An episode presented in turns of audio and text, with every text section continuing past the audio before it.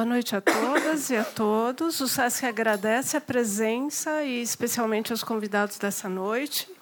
Hans Ulrich Gumbrecht, Flora Susequinde, Guilherme Foscolo e Alex Mortoni. Eu vou fazer uma brevíssima apresentação do Alex, que é quem media essa mesa, e vou passar a palavra.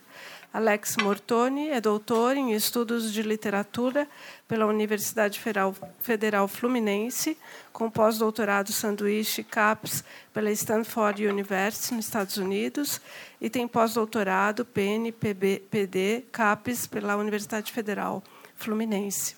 É professor do programa de mestrado em letras do Centro de Ensino Superior de Juiz de Fora.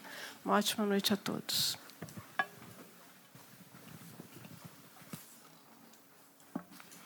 Olá. Ah, bom, boa noite a todos. Né? Ah, já foi apresentado, então, é, em primeiro lugar, ah, gostaria de dar boas-vindas a todos. Né? Espero que tenhamos aí um excelente evento. Temos tudo para isso, né? pelas presenças que aqui se encontram.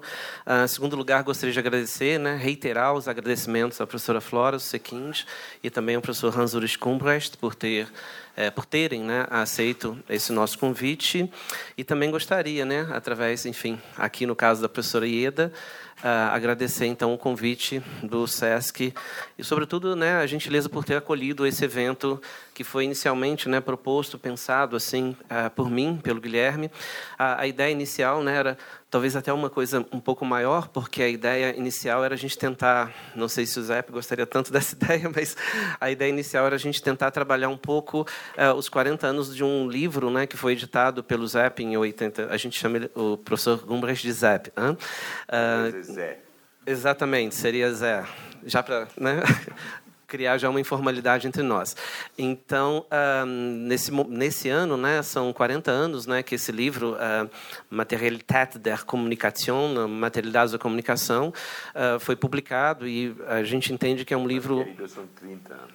30 anos, obrigado. 30 anos, porque senão eu tiver 80 e sou professor 70. Esse ano é um ano de muitas efemérides, né? Tem as que evocam 68, então a gente se confunde um pouco com as datas. Obrigado pela correção. E, bom, a ideia era basicamente a gente pensar algumas questões que uh, teriam, digamos, como uh, um paradigma inicial eh, esse livro, né? E as questões que ele coloca em relação à questão corpo e tecnologia. É, a mesa que aqui se constitui, né, sobre o título de Vida da Literatura, Corpos, Tecnologias, Felicidade, né, na pergunta. Então, ela nasceu desse desejo, né, compartilhado entre mim e o professor Guilherme, uh, de tentar pensar essas relações entre uh, corpo, tecnologia e literatura, né? literatura técnica, corpo, enfim, eh, essas questões, sob pelo menos três perspectivas, né? as, as grandes transformações que nós vivemos na contemporaneidade, sobre o ponto de vista da, ah, das novas formatações da literatura e como ela vem sendo apresentada, por exemplo, no universo digital, quer dizer, que tipo de transformações do ponto de vista social, do ponto de vista cultural do ponto de vista estético nós teríamos vivendo hoje em função disso. Bom, é, como todos sabem, existe toda uma discussão, que acho que a professora Flora também trará, né, que é essa questão das categorias literárias, que talvez não, muitas delas não se sustentam mais diante dessa realidade, é, e também algo que nos interessa a mim e o Guilherme, que é essa dimensão política ah, dos processos de construção da percepção. Bom, é, vou apresentar os convidados, então, é, fazendo essa breve introdução de o que nos traz aqui em termos de inquietação, e era o desejo meu e do Guilherme também trazer alguns colegas que pudessem, né, é, sobretudo, é, aprofundar ainda mais nessa discussão. É, o professor Gumbrecht, né, Hans Ulrich Gumbrecht, é, crítico né, da literatura, crítico da cultura, é, ensaísta, professor da Universidade de Stanford, Stanford, Stanford University, nos Estados Unidos. a produção bibliográfica dele é absolutamente, né, bastante profícuo né, nesse âmbito, né, mais de dois mil textos, incluindo né, os textos traduzidos, livros né, traduzidos para mais de 20 línguas. Eu ah, seria difícil, na verdade, tentar, eu diria, mapear nesse momento assim é, essa vastidão da produção em termos, eu diria assim, tanto teóricos como em termos assim temáticos da produção do Gumbers.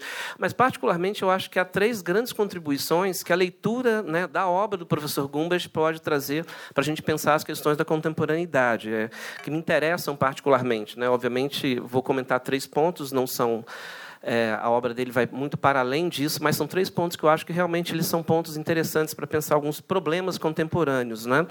E que podem dar grandes contribuições nesse sentido. É uma questão que me, me, interessa bastante no trabalho dele, que eu acho que é uma questão que atravessa todo o trabalho dele, é a preocupação com uma mudança de um referencial, de uma autorreferência humana na produção estética, né? não só na produção estética, mas na produção de discurso estético. Né? Um, essa é uma discussão que me interessa bastante e que está presente, só para apresentar um pouco para aqueles que não conhecem toda a vastidão, né, como eu disse antes da obra dele, mas desde o Materialities of Communication, mesmo antes, né, mas passando sobretudo por um livro que se tornou bastante emblemático no Brasil, que é o Produção de Presença. Né, uh, uh, uh, o problema, é, ele coloca um problema que para nós nos parece central hoje, diante dos modos como nós interagimos com os objetos estéticos, com as tecnologias, que é o problema de, do corpo e da técnica. É, outra contribuição que me parece importante chamar a atenção, e aí dando essa, fazendo esses apontamentos, eu já estou apresentando alguns dos livros dele disponíveis, uh, se dá no sentido de pensar, e eu gosto muito dessa tentativa que ele coloca, de tentar pensar que tipo de uh, vou colocar esse termo entre aspas, mas que tipo de ferramentas poderiam ser utilizadas para nós analisarmos, pensarmos os fenômenos literários, né? Quando uh, ele evidentemente deixa ou tenta abandonar, né, uma crítica que se faz ao paradigma hermenêutico e tenta, por exemplo, pensar a dimensão sensível da experiência da literatura, como que questões relacionadas ao ritmo, questões relacionadas à prosódia do texto, questões relacionadas, né, a um termo que ele trouxe, né, de novo, ele revigorou esse termo em grande medida, que é o termo Stimmung, né, sobre o qual suponho que ele vai falar em algum momento. Uh, tudo isso me parece também uma grande contribuição. Uh, ele tem um belíssimo texto sobre ritmo, né, nesse livro chamado Materialities of Communication, e há um livro em português em que ele desenvolve pequenas análises em direção a o que seria essa dimensão sensível da literatura, que é o, a atmosfera ambiência Stimmung. Um último ponto que eu acho importante também, como uma forma de apresentação da vastidão, né, como eu disse antes, bibliográfica do professor Gumbrecht, se dá no sentido de como ele vem reiteradas vezes em seus livros, uh, talvez obsessivamente, pensar a experiência histórica e como a experiência histórica se dá no mundo contemporâneo. É, os livros mais recentes dele, né, como, por exemplo, uh, depois de 1945, Latência como origem do nosso presente, o livro Nosso Presente Amplo, mas também uma experiência bastante curiosa que ele fez um pouco antes, né, em 1926. São livros em que ele está é, tentando pensar de uma maneira distinta a experiência histórica. Aí há algumas questões muito inquietantes que ele coloca sobre uma certa fadiga, talvez, das ciências humanas, né? É, da própria teoria literária, é, algumas questões que eu tenho é, convicção de que nós poderemos discutir posteriori. Uh, bom, a professora Flora Sequinde é uma, como todo mundo sabe, né, uma das, estamos diante aqui de uma dos principais nomes né, da crítica e da teoria literária brasileira hoje. Né? A professora que é associada do curso Estética, Teoria do Teatro, uh, curso de Estética e Teoria do Teatro do Centro de Letras e Artes da Unirio. Ela é pesquisadora também né, do setor de Filologia da Fundação da Casa de Rui Barbosa, também no Rio de Janeiro. É, assim como o professor Gumbrecht, né, a professora Flora também tem uma, uma produção bastante profícua, é, alguns livros é, que se tornaram assim uma referência muito importante né, para nós que somos de letras, né, fundamentalmente, né, como Tal Brasil, Qual Romance, é, o Cinematógrafo das Letras, O Brasil Não é Longe Daqui, é, o Cinematógrafo das Letras é um livro do qual eu sou fã. A propósito, eu, a, a, tem uma questão muito interessante nesse livro. A, eu acho que é um livro precursor no Brasil de como pensar a relação literatura e técnica. Né? Ela praticamente assim a primeira pessoa que apontou isso, se eu não me engano, foi em 87, né? Se eu não me engano, a publicação do livro, né? Em torno de 87, quer dizer, é, é um livro que em 87 já citava o Willem Flusser, que hoje é um filósofo que está presente assim em 90% dos trabalhos acadêmicos que envolvem de alguma maneira a relação entre palavra, imagem, técnica e tal, e já era um livro que apontava para isso. E o que me, mais me chama a atenção também, na mesma época que o Kittler estava escrevendo, publicou também Discourse Networks. Então, ela é um livro que me parece é, é, muito interessante para pensar o quanto que Flora já estava apontando para essa discussão lá atrás, né, já nos anos 80. É, recentemente, a professora Flora é, traduziu né, Uma Família em Bruxelas, da cineasta belga Chantal Ackermann, é, organizou com a Tânia Dias né, a Cultura Brasileira Hoje, Diálogos, que é um livro em três tomos, né? Perfeito? Uh, e tem uma obra vindo, né? uma obra no prelo, que é Coros Contrários Massa. Confere? Tá. Bom, é, acho que a professora Flora também pode nos dar uma contribuição muito interessante no que é a seara do debate que se coloca aqui hoje, uh, que envolve um pouco do que, do que ela publicou num artigo no Jornal do Brasil, se eu não me engano, em torno de 2013. Né? Uh, o texto. Se eu não me engano, isso, objetos verbais não identificados, a Flora no Globo. Eu falei no Globo? Ah, tá. ok, infelizmente foi no Jornal Globo, depois eles cortam ou não essa parte. Bom, mas o fato é que esse é um texto muito é, importante para nós, porque é um texto em que ela aponta para perspectiva de que nós deveríamos começar a pensar a literatura num campo expandido, tendo em vista justamente essa fluidez da literatura com as artes plásticas e com outros territórios, né? Como pensar a literatura nesse sentido, né? É, o texto se chama Objetos Verbais Não Identificados. O texto se. É, o texto se chamava Cores Dissonantes, mas como eu, eu enfim, é, dialogando com outros textos de outras pessoas também, então usei a expressão objetos verbais não identificados, eles acharam mais interessante o título virar esse. Mas é, é, o título tá. era, é, era, era também um estudo de coro. Enfim, esse texto é, tem a ver com esse livro. Sempre tem a noção de coralidades, né? Ou seria algo... É, tá. tem isso, na verdade, ali. Não tem a ver com 2013. Uhum. É, ele começa, ele é impulsionado pelo próprio ano de 2013 pelos coros nas, nas ruas né? É, é isso. Mas, uhum. e, e, é tentando pensar como, tá. é, em alguns textos literários, isso se, isso se manifesta uhum. é, no âmbito da, da, produção do texto, dos textos. Então o título tinha a ver com isso, mas virou esse. Tem a ver também com o texto. Não, não é um título tirado do nada. Ok, muito obrigado pelo esclarecimento. É. Sem nada. E terminando, o professor Guilherme Fúsculo, que é, é pesquisador, professor da Universidade. É, da Universidade Federal do Sul da Bahia. Né? Bom, basicamente ele é doutor em Filosofia Moderna e Contemporânea pela Universidade do Estado do Rio de Janeiro, estágio de doutoral também na Stanford University, uh, bolsista Fulbright CAPES, é membro né, da Rede Latino-Americana de Estudos de Imagem, coordenador do Grupo de Pesquisas Avançadas em Materialidades, Ambientes e Tecnologias na própria UFSB. Uh, e, bom, tem também uma produção né, uh, que se distribui em várias revistas, como a Raído, Prometeus Filosofia, Viso e, recentemente, um livro que nós estamos publicando, né, que é o Rituais da Percepção.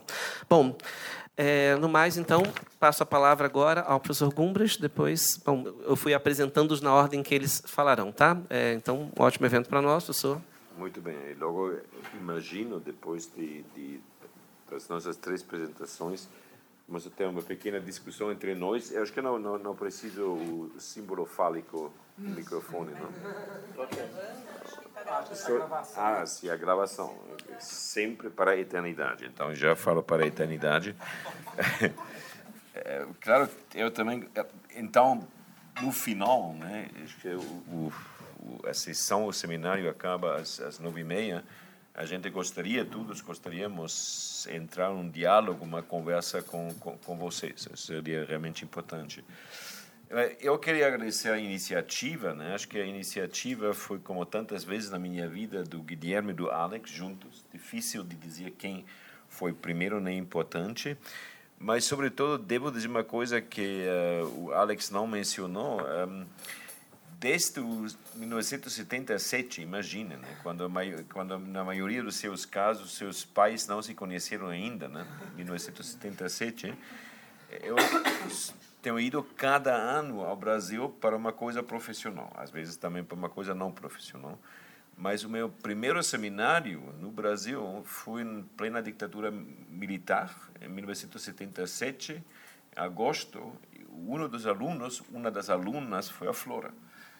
Então, Flora Suskind foi, já então era uma grande promessa. Se sabia que aquela aluna um dia vai ser importante, né? Mas uma coisa maravilhosa sempre que a gente está juntos. Eu vou bastante à, casa Rui Babosas, a gente sempre tem tido um contato, mas um grande prazer estar aqui juntos. Bom, um, o que vou apresentar é basicamente para usar aquela metáfora, a arquitetura, os traços gerais do que vou fazer amanhã como seminário, seminário sobre estética. Não porque eh, a minha mente já é tão velha que não posso inventar eh, uma coisa nova, ao contrário, eh, como adoro falar, sempre gosto de falar coisas novas, mas achava que seria interessante. Quantos de vocês vão voltar ao seminário amanhã? Ah, é bom, quase a maioria. Então, basicamente, o que vou apresentar vão ser os traços básicos para o seminário. Logo, amanhã no seminário, vou envolver mais lentamente, mais detalhes. Seria interessante vocês se perguntarem entre hoje e amanhã o que gostaria que eu falara mais, né? Então, esta é básica ideia, mas queria começar realmente, já, já levo 10 minutos, mas queria começar é, com um comentário sobre o título desta sessão de hoje, né? Vida da literatura, corpo, é, tecnologias, felicidade. Porque eu acho que cada conceito desse título é muito contemporâneo.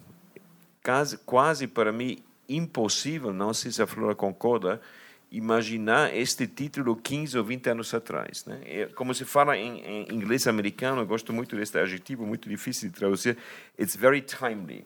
E deste momento, é um título de 2018, quase diria que da primavera de 2018. Por quê? Vida, por exemplo. Né? eu juro que 20 anos atrás e mais 30, 40 anos atrás, eh, a palavra vida se teria associado com vitalismo, e vitalismo é uma coisa suspeita de ser meio fascista. É interessante que hoje é uma volta, não só aqui no vida de novo, de, de repente, é de novo um, um conceito filosoficamente importante, e eu diria hoje em dia as releituras do Nietzsche, mas também, de um certo ângulo, as releituras do Deleuze, por exemplo, tem, tem aquele, aquele ângulo. Né? Acho interessante que, que a maneira que a gente lê hoje Zaratustra, por exemplo, né? a gente recentemente fez um seminário em, em Stanford sobre Also sprach Zaratustra, do Nietzsche, tem precisamente esse fascínio do que vida. Em segundo lugar, corpo, como o Alex já mencionou, continua sendo um tema nas ciências humanas. Eu acho, em parte, porque a gente, nas ciências humanas, não ha conseguido desenvolver ferramentas boas para análise da participação corporal nas performances, etc., etc. Mas corpo é quase comparativamente tradicional, né? porque aquele livro que o Alex mencionou, Materialidades de Comunicação, foi um evento eh, de 1887, num país que já não existe, foi um colóquio interdisciplinar na Iugoslávia, na cidade de Dubrovnik. E o livro saiu primeiramente em alemão em, em 1989, mas aquela obsessão do corpo já existia. Quando eh, eu interpreto o terceiro conceito, um, vida da literatura, da literatura no sentido de experiência estética. Né? Eu acho que não vou só falar de literatura, imagino que vai ser a mesma coisa com a Flora, com Alex e com Guilherme. E eu acho que quando a gente fala literatura hoje, no contexto intelectual acadêmico, fala sobretudo deste ângulo de experiência estética. E isto também, juro, é relativamente novo. Eu me lembro ontem numa, numa discussão que teve Quando eu comecei a estudar eh, na universidade, em 1967, houve um professor nas ciências humanas da Universidade de, de Munique que anunciava alguma coisa eh, com experiência estética e estudava uma impressão de direita. Né? Hoje em dia, eu acho que de repente estética é bastante central. Estética é bastante central e estética já não precisa a justificação de estética política, alguma coisa. Né? Eu acho que, epistemologicamente falando, de repente, estética tem uma certa centralidade. Não só para estética, para gostar de uma obra de arte, etc., etc., mas, mas tem uma centralidade difícil de argumentar, mas, mas é muito timely também. E quando a gente fala hoje tecnologia, bem diferentemente do que se costumava fazer de novo 10, 15, 20 anos atrás, a gente fala tecnologia sem a obrigação de dizer que a tecnologia é horrível. Né? Se vocês leem, por exemplo, um, um filósofo bem importante, é, que era dominante quase na Europa Central, quando eu comecei a estudar, o Theodor Adorno, quando Adorno fala tecnologia é sempre negativo. Quando a gente fala tecnologia hoje, não necessariamente positivo, mas uma, uma ambiguidade, ambiguidade positiva. Né? E, finalmente, de novo, eu acho uma coisa como felicidade, como conceito, estava sob uma proibição absoluta nas ciências humanas. Lá, me lembro, falando autobiograficamente,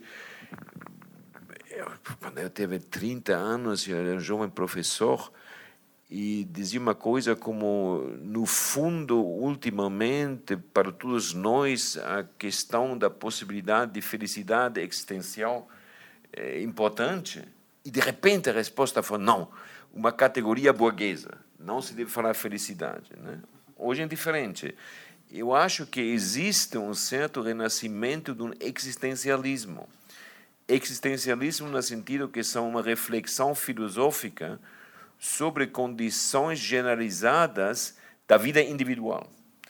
E falar da vida individual não era legítimo 10, 20, 30 anos atrás. Né? Sentido, o que fez um comentário, é, que queria parabenizar Guilherme e Alex, acho que a formulação é completamente timely. Né? E deste momento, e são todos problemas abertos. Né? E por, por isso acho que realmente a tarefa, o desafio deste título e de nossa discussão de hoje, mas também a mesma coisa do seminário de amanhã, amanhã e repensar a experiência estética, mas não só no sentido de ver que a beleza, o sublime, etc., etc., mas, mas bem como a suspeita de que talvez reflexionando sobre a experiência estética e o seu lugar e seu status hoje vai ter um valor sintomatológico em relação da nossa situação,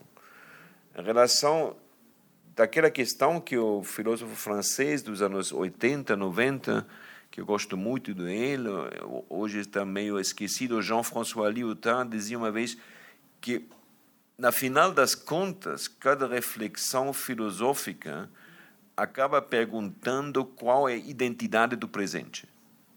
Qual a identidade de 2018? Qual a identidade deste momento intelectual, cultural, político, etc, etc. E isto é que eu acho que pensar, na, repensar a experiência estética hoje tem aquele valor sintomatológico.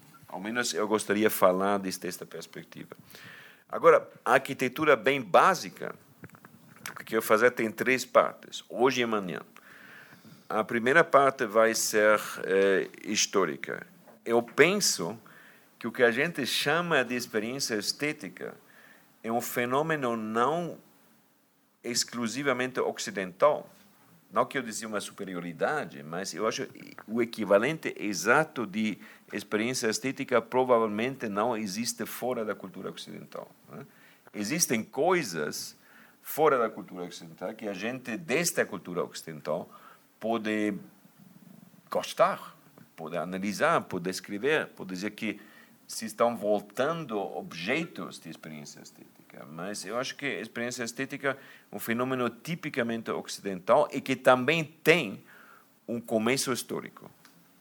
A antiguidade grega não teve experiência estética. Quero falar de isto e vou falar sobretudo do século 17 e 18 brevemente. Então me vou perguntar, segunda parte da parte histórica, quais são as condições um, da experiência estética hoje. E lá quero brevemente desenvolver dois conceitos no sentido desta questão, qual, quais são as condições da experiência estética hoje. Em primeiro lugar, um, o presente amplo, outro livro que se poderia mencionar, que tenho traduzido na Unesp, o nosso presente amplo. Eu acho que a gente vive hoje numa temporalidade que é bem diferente da chamada temporalidade histórica, mas também queria um, desenvolver um conceito que chamo de universo de contingência. Universo de contingência. Quer dizer, uma liberdade de escolha individual que é fantástica, mas ao mesmo tempo sobrecarregadora, que talvez é demais. E isto demais, essas escolhas que a gente tem demais, talvez não nas eleições políticas no Brasil, mas aquele demais coloca a experiência estética hoje. Bom, isto seria a parte primeira, histórica. Né? Histórica, qual é o começo da, da experiência estética e qual o lugar de hoje. E talvez estou errando. Quer dizer que eu estou dizendo que acho que uma coisa é especificamente ocidental. Talvez não, mas por isso a gente tem tempo para discutir. Segunda parte, que vai ser bem breve hoje, mais desenvolvido amanhã, eu gostaria de propor uma série de conceitos, seis conceitos, que eu acho são muito úteis para identificar, analisar, descrever experiência estética hoje.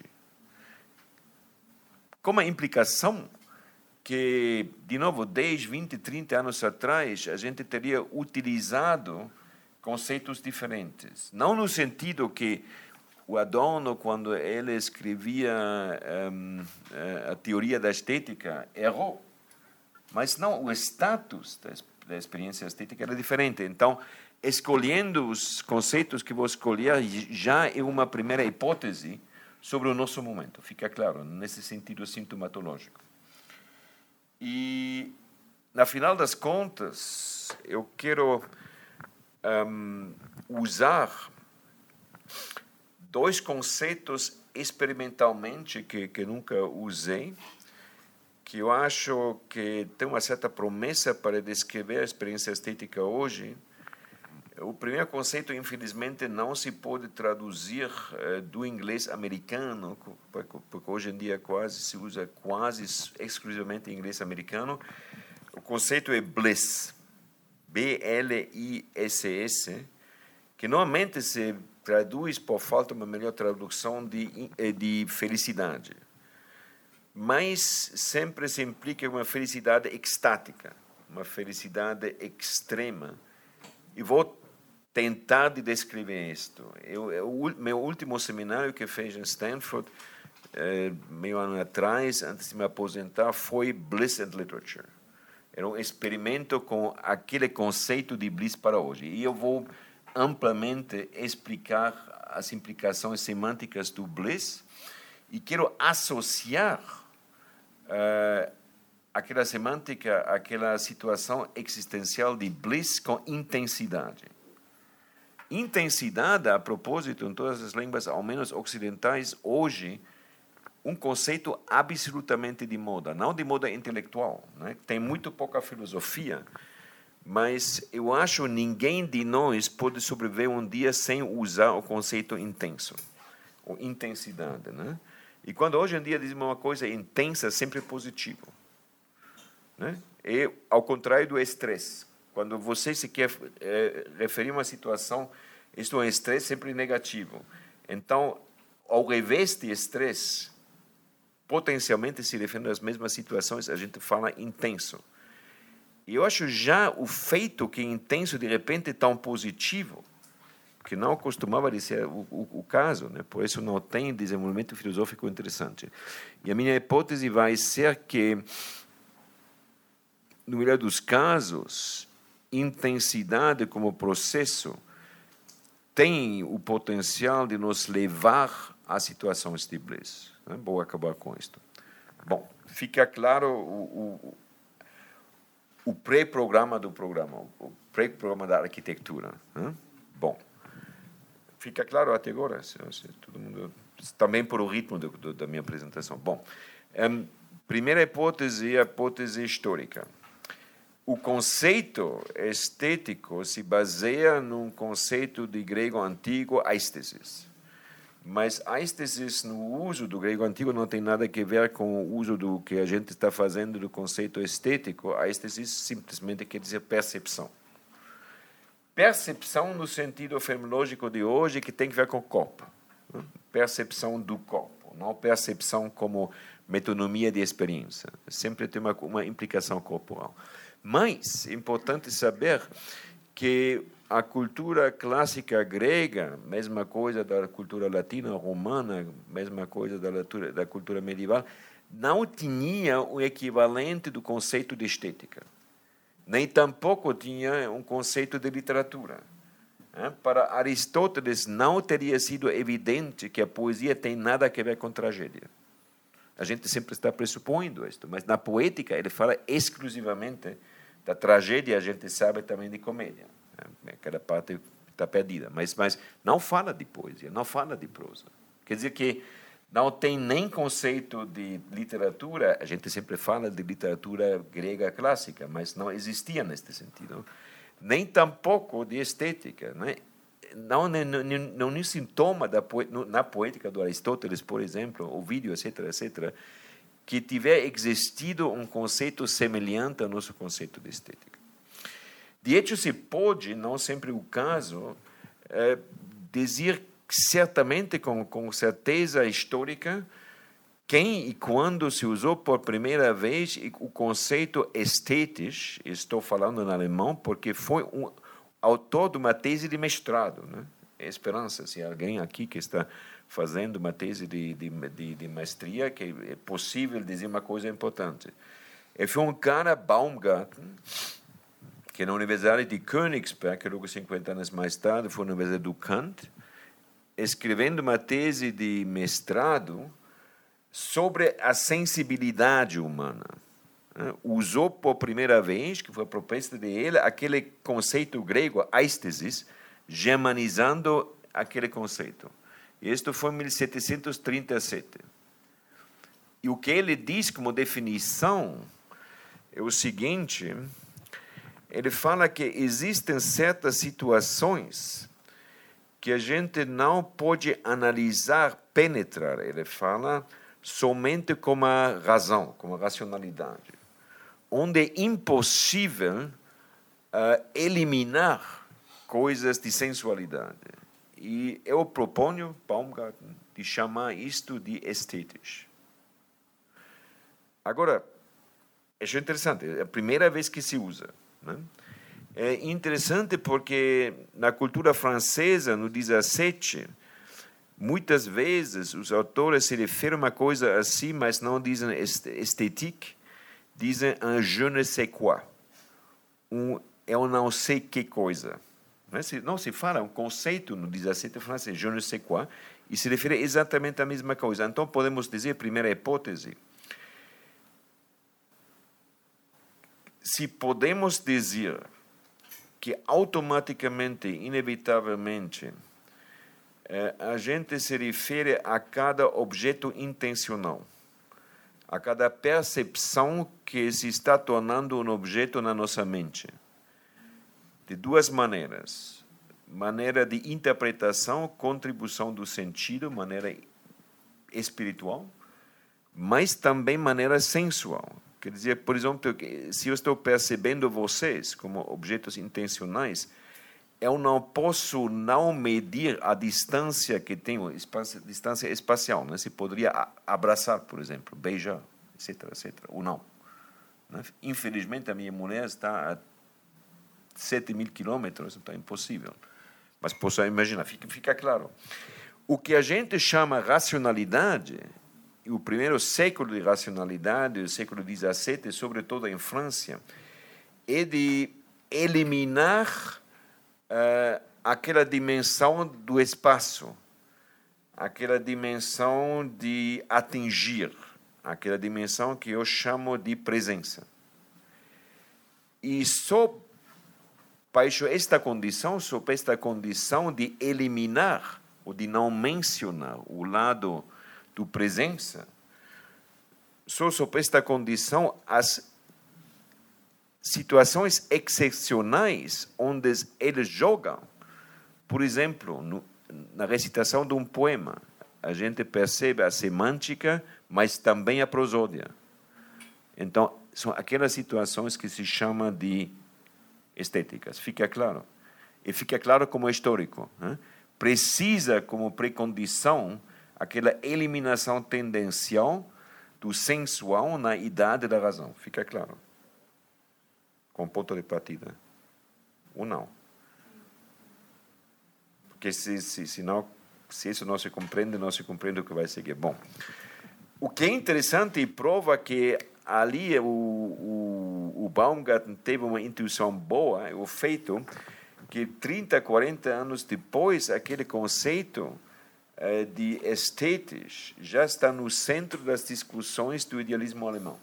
Hum? Se pode dizer que a terceira crítica do Kant, a crítica da força do julgamento, isso, hum?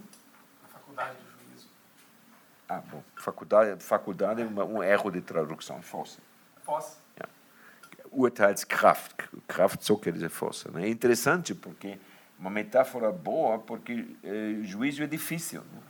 Né? Sempre um esforço fazer um juízo. E por isso o Urteilskraft é importante. Tem que ser. Bom, a terceira crítica fala sobretudo do juízo do julgamento estético. É interessante. O Schiller fala amplamente uh, da estética. O Schelling, mas também filósofos na França, etc, etc. Mas, de repente, aquele conceito que não existia é muito central na filosofia. Mas, ao mesmo tempo, eu acho interessante, final do século XVIII, começo do século XIX, está emergindo, se está articulando o que a gente hoje, retrospectivamente, chama da visão histórica do mundo. Visão histórica do mundo.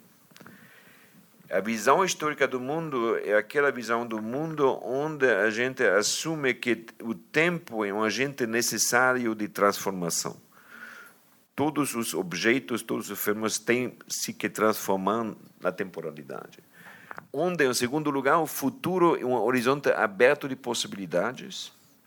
Onde, em terceiro lugar, o passado é uma coisa que vai recedendo detrás de nós, e onde a força orientadora do passado se está desvanecendo se o passado fica muito longe, e onde, no final, o presente é um momento breve de transição.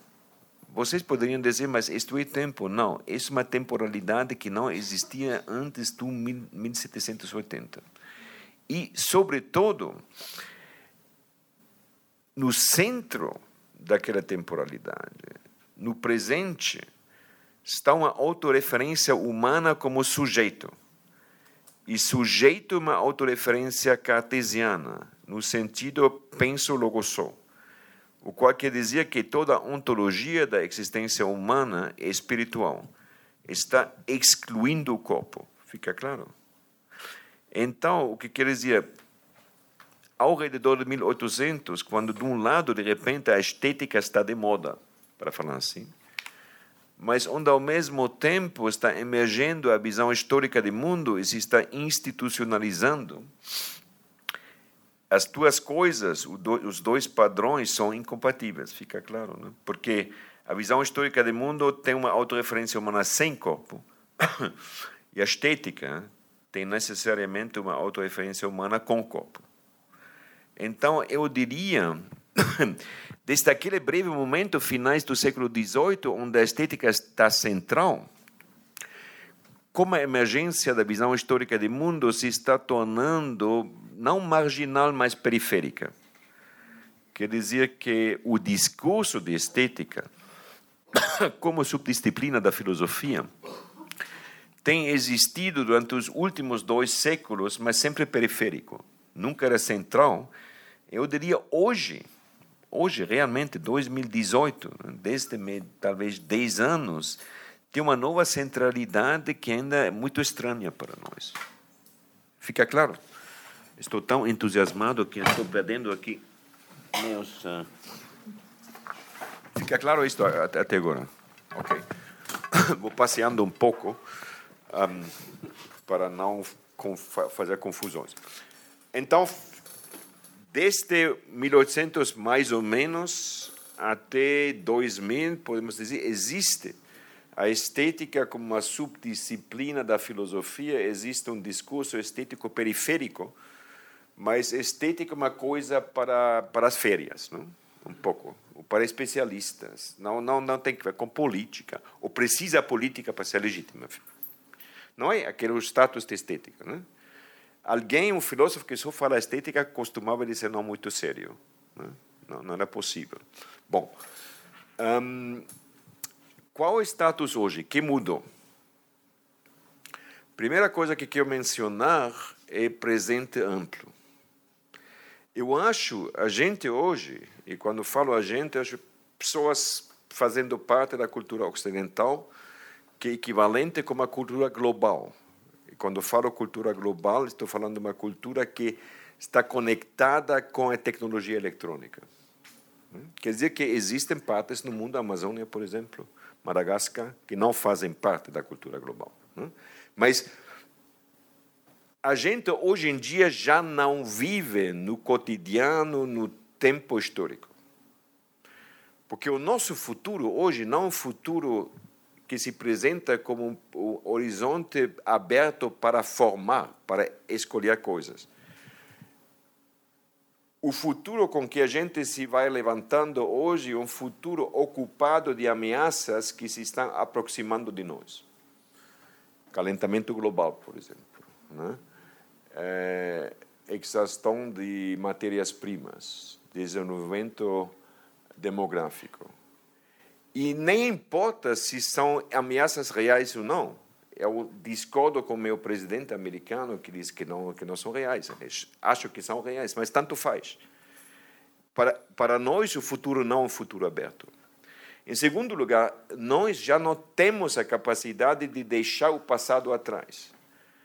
E isto é não exclusivamente, mas é sobretudo por causa da tecnologia eletrônica. A tecnologia eletrônica impossibilita a capacidade de esquecer. É, por isso, devo admitir, odeio que qualquer coisa que se está dizendo se tem que gravar hoje. Porque ninguém vai ouvir jamais o que estou falando agora. Melhor, né? Assim, não, não é um momento, é uma performance para este momento, para vocês. E não para aquelas pessoas que não, não estão aqui. Né? Mas a gente não pode esquecer nada. Quer dizer, hoje em dia, em vez de deixar atrás o passado, uh, o passado agressivamente vai invadindo o presente. O presente está cheio de passado. Né? Isso explica porque hoje em dia, cada dia do ano é um dia triplamente de comemoração. A gente está quase perdendo a possibilidade de respirar por tantas comemorações. E eu diria que entre aquele futuro bloqueado, e aquele passado agressivo, que são fenômenos novos no diário, o nosso presente já não é um presente breve de transição, mas um presente amplo. Hoje em dia, tudo está no presente, fica claro? Tudo está no presente. E se eu dizia antes que no, na visão histórica do mundo, um, o presente breve estava conectado com uma autorreferência humana puramente espiritual, cartesiana. Se o nosso presente cotidiano já não é um presente breve, mas um presente amplo e cada vez mais amplo, isto explica porque, de repente, o corpo, a somática, a sensualidade voltou na nossa autorreferência. Hum? Eu sempre, para mim, a primeira vez que estive no Brasil foi em 1966. Esteve duas noites no Rio de Janeiro, num pequeno hotel que existe ainda na Copacabana, Ouro Preto. E quando me levantei às seis horas e meia, houve uma pessoa que estava fazendo jogging. Foi um dia de sol lindo, uma pessoa só. Se fa... Então, se, se lembra, se, se dizia Cooper, fazendo Cooper. Fazendo Cooper. Hoje em dia, só, são 20 mil, né? A praia fica cheia. Mas também nós, né? De repente, o copo é uma coisa dos últimos 30 anos. O copo é um tema. Né? Fica claro? Então, se de repente e de novo o corpo é um tema, isto explica porque a gente fala constantemente eh, da estética no diário. Vou dar também um exemplo. Quando eu cheguei a Stanford, em 1989, fiquei convidado ao casamento de um quarto casamento de um colega meu muito famoso, Carl Cherassi, que é aquele que inventou a pílula anticonceitual e também a cortisona. Imaginem que casamento. Né? Ele também teve a coleção mais grande do mundo de Paul Klee, privada. Então, o, o catering, a, a, a, companhia que fazia a gastronomia para o casamento se chamava, vou dizer em inglês, Edible Art. Arte comestível. Não, hoje seria normal, um título normal, né? Que é como, como as, na idade das estrelas Michelin, claramente alta gastronomia, uma experiência estética. Então, no 89 é uma coisa completamente idiota, muito pretensioso, né? Quer dizer que o falar do futebol, como eu fiz no livro Elogio da Experiência Estética, sob uma perspectiva de estética, era perigoso, né? Dizia isto no estádio, que era uma experiência estética, não é possível. Né? estão percebendo o que estou dizendo? De repente, a estética perdeu aquele status talvez muito feliz periférico. Né? A gente acha que o nosso cotidiano está permeado de momentos de experiência estética. Não estou dizendo auráticas, positivas, mas a gente fala constantemente disso. Né? Mundialmente, por exemplo, é interessante, as pessoas, as inversões para a roupa têm crescido três vezes nos últimos 40 anos. A roupa, a roupa já não é um tema que é necessário para se cobrir, não. Isso não é o status da roupa hoje. Né? Bom, e não estou criticando, estou descrevendo. Fica claro isto. Omnipresença da experiência estética, de repente, uma coisa nova. E não estou dizendo finalmente a estética tem aquele status, não? Uma coisa estranha também, né? que de repente que edible art seja normal. Segunda descrição do presente. Uh, isto vai ser universo de contingência se poderia dizer que desde o iluminismo, desde aquela emergência da visão histórica do mundo, este futuro aberto, né, que a gente tinha a ilusão de ter. Né? Por exemplo, por isso se fazem uh, eleições políticas. Né? Cada partido vai prometendo, ele vai formar escolher um futuro particular. Né? E nesse sentido, a democracia parlamentar está pressupondo aquele futuro. Uh, e este futuro aparecia como um campo de contingência. Campo de contingência, contingência no sentido de coisas que podem existir, mas não necessariamente. É possível que existam, mas não necessariamente. Né? Isso é o campo de escolha, rodeado de um lado de necessidades. Certas coisas são inevitáveis, então a gente não pode escolher. E outras coisas, impossibilidades, são coisas que a gente pode imaginar, mas sabe que não são acessíveis para humanos. Fica claro? Né? Então, neste sentido, aquele futuro que era um horizonte aberto de possibilidades e um campo de contingência. Eu estou dizendo, estou observando que hoje em dia a gente está vivendo num universo de contingência, porque, de novo, sobretudo graças a ou por culpa da tecnologia eletrônica, estes polos da necessidade e da impossibilidade estão desaparecendo. Vou dar um exemplo. Até 20 ou 30 anos atrás, uh, o sexo, e falo intencionalmente sexo não gênero, os genitais com que uma pessoa nasceu era destino. Você podia ser heterossexual, homossexual, mas não podia ser. Sempre existia, a gente sabe da literatura, do documento, sempre existiam pessoas que tiveram genitais femininos com desejo de ser masculino ou com a certeza de ser masculino. Mas era necessidade, era era ado, não, não se podia, era não se podia mudar, fica claro. Hoje em dia, uh, a melhor amiga da minha neta Clara, que tem nove anos, é a Sabine. E a Sabine é uma garota uh, com genitais masculinos. E a Sabine, desde que os pais perceberam o seu desejo de ser homem, um, não, o seu desejo de ser mulher, neste caso, estão no tratamento, preparando e já começou a transformação cirúrgica. Hoje em dia isso tem limites, mas que, percebam o que quero dizer quando dizendo isso vai desaparecendo, né? a impressão disto. E isto acontece, tudo isso acontece num povo, na Bavária, que o Estado Federal mais conservador da Alemanha, com tão entusiasmo, que o sacerdote católico está incluindo a Sabine na missa, no resto da missa do domingo. É uma coisa fantástica. Né? Outro lado, impossibilidade.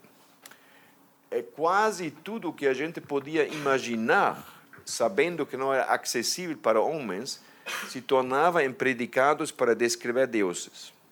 Hum? Omnisciência, omnipresença, uh, todo-poderoso, etc, etc. Eternidade. Hum?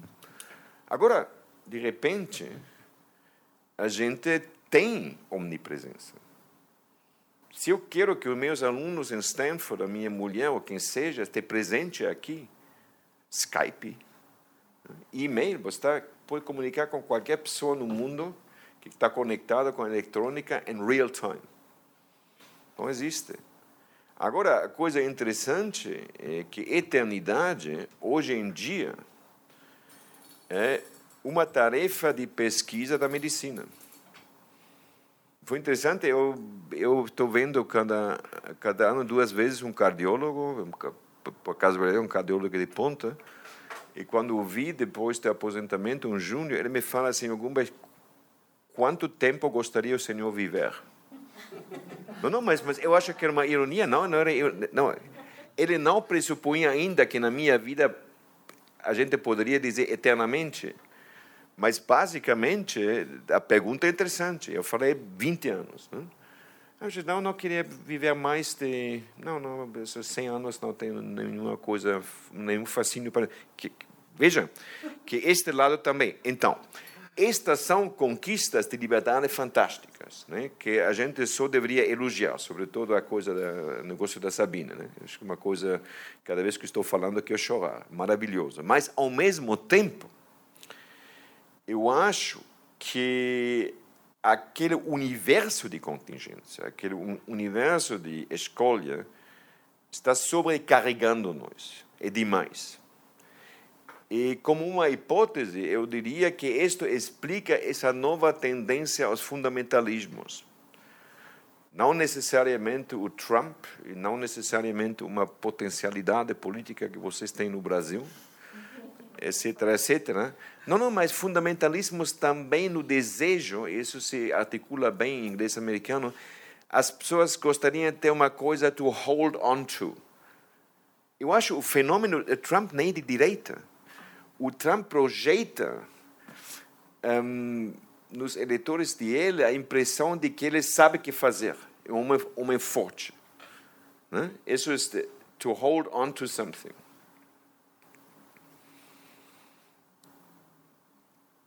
Neste momento acabou a parte histórica, sobre o século 17 e 18, sobre o presente, porque acho uh, que aquele desejo que a gente sempre critica, mas que hoje é muito plausível, legítimo, que devo admitir, eu também vivo isto, sinto isto, esse desejo to have something to hold on to, e uma das condições importantes para o que é a experiência estética hoje. Fica claro? Então, porque falei mais do que deveria falar, mas eu vou dizer mais cinco minutos, eu vou saltar toda a parte dos conceitos para descrever a experiência estética hoje. Só vai, somente vou mencionar os conceitos que desenvolver amanhã. Em primeiro lugar, vai ser jogo. Em segundo lugar, vai ser ritmo. Em terceiro lugar, eh, vai ser imaginação.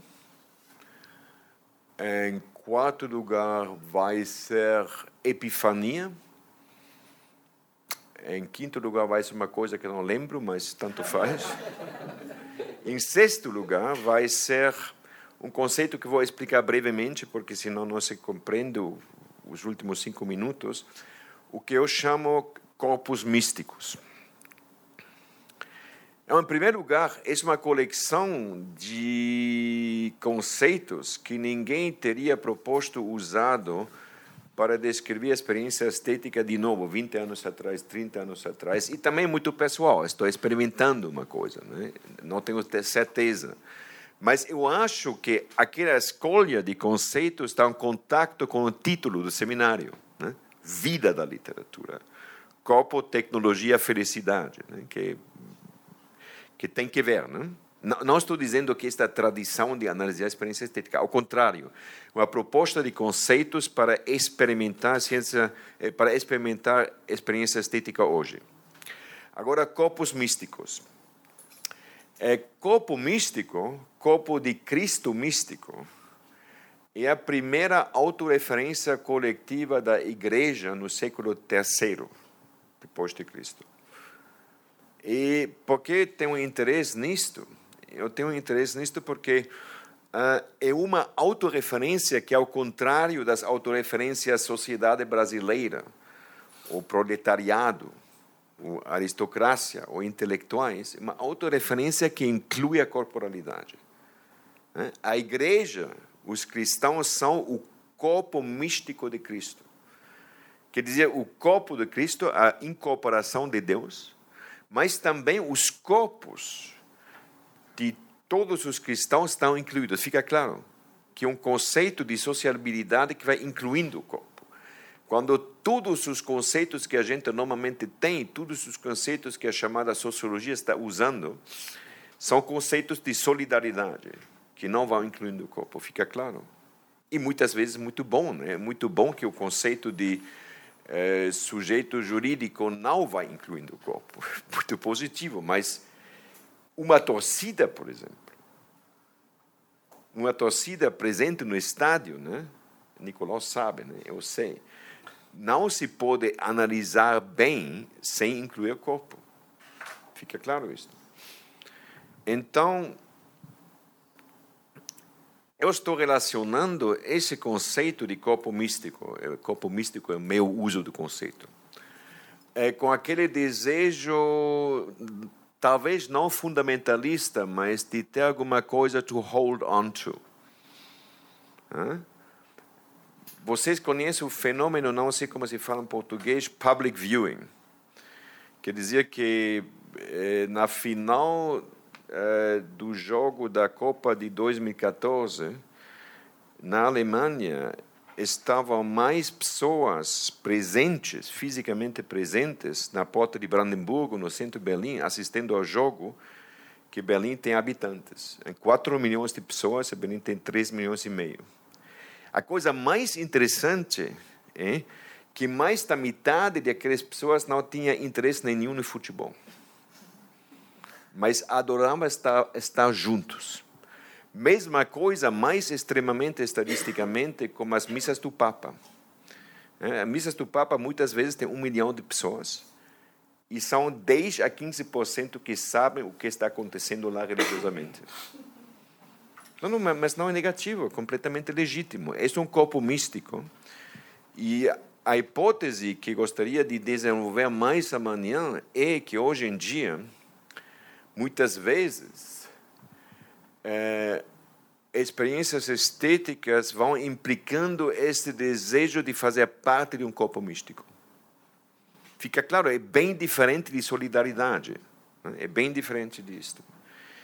Até o ponto que eu acho que aquele conceito de bliss, de felicidade estática, sempre vai incluindo isto.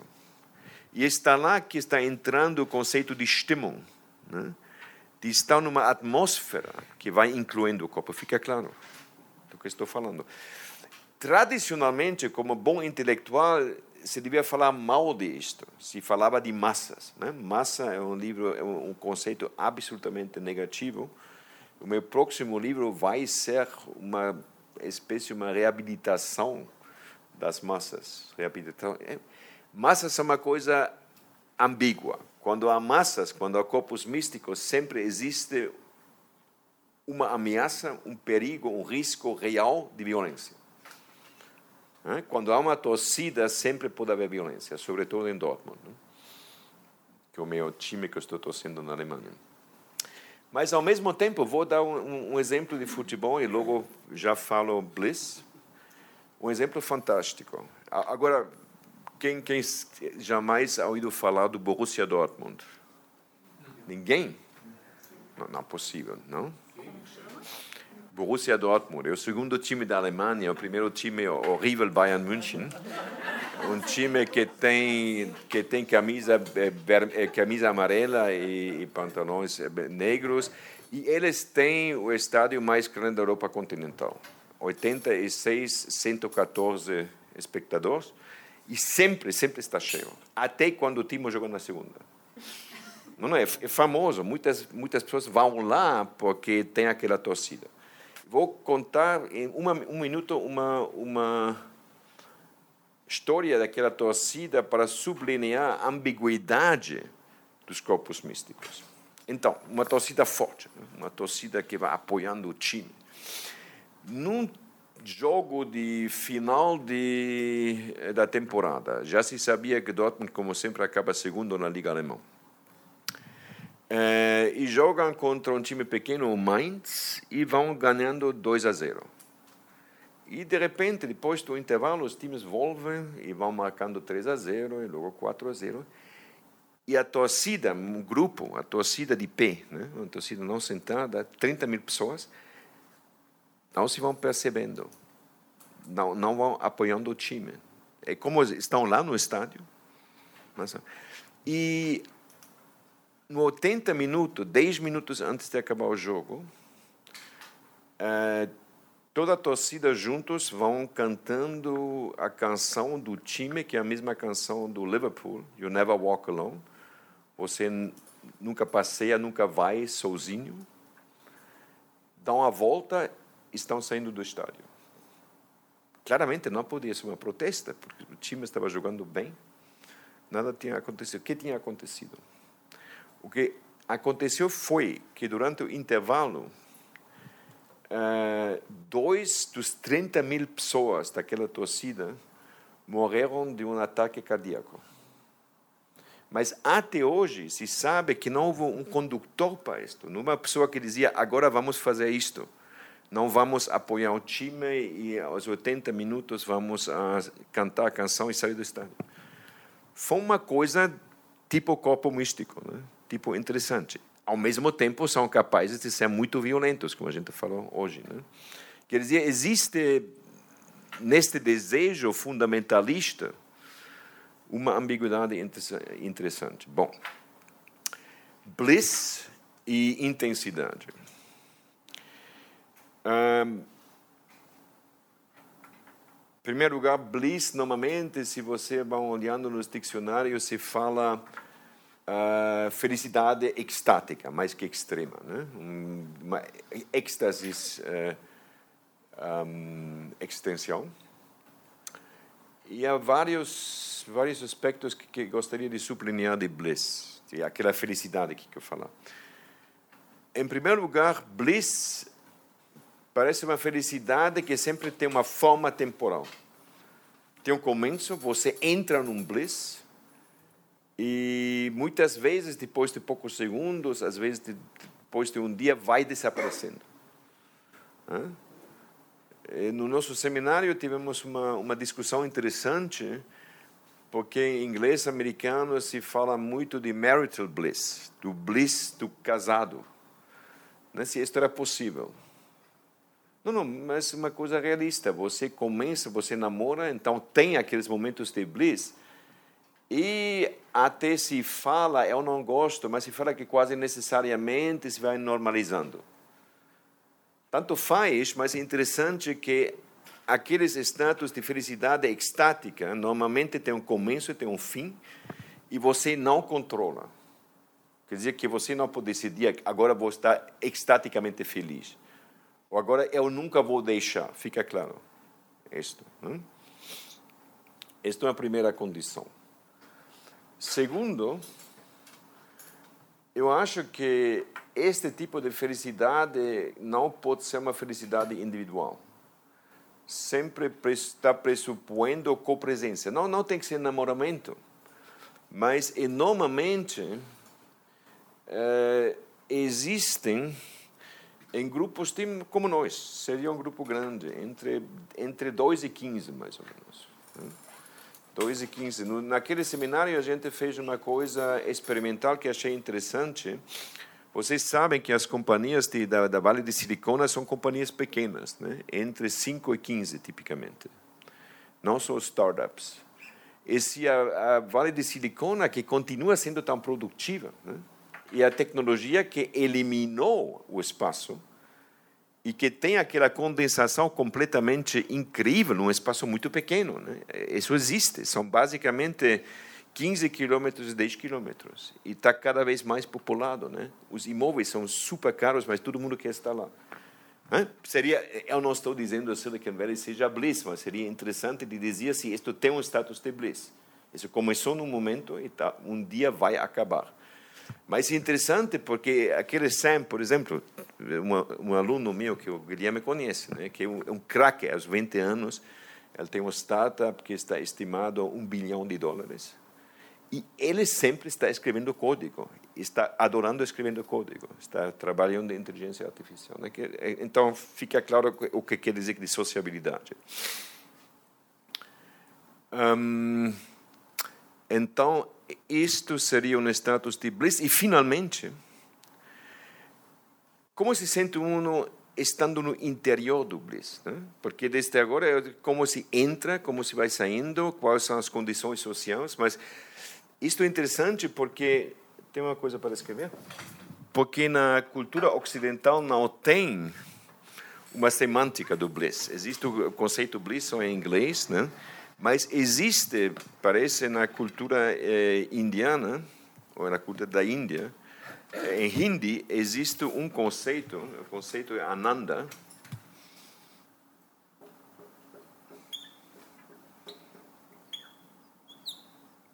um conceito eh, que se associa com bliss. Um, e interessante as descrições do Ananda sempre usam a metáfora da mel, honey. Já? Uma metáfora de uma fluidez, mas uma fluidez não é a fluidez da água, uma fluidez lenta, uma, uma dulçura. Já? Então, acho interessante que se você está no bliss, tem outra temporalidade, uma coisa positiva, é, mais uma coisa que é diferente do cotidiano. Né? É interessante, um, as pessoas de Silicon Valley não, nunca estão dizendo tudo é possível. Estão dizendo uma coisa que é extensivamente bem diferente, nada é impossível. Porque quer dizer que quando você está no bliss, você não tem muito, muita pouca agência. As coisas vão acontecendo, mas você em cada momento vai fazer a coisa certa, fica claro. Bom, já para, para acabar, se, se estar numa situação de bliss não depende de nós. Hum? A pessoa entra, sai e não controlamos. Mas parece também efeito de droga, né? Nesse Pode ser a droga, não? Pode ser, mas aí a gente controla. Você vai lá e usa droga para. Basicamente controla. Não, não, tô, tô, concordo, mas até como eu tenho uma pessoa na minha família que é alcoólica, não é sempre o mesmo.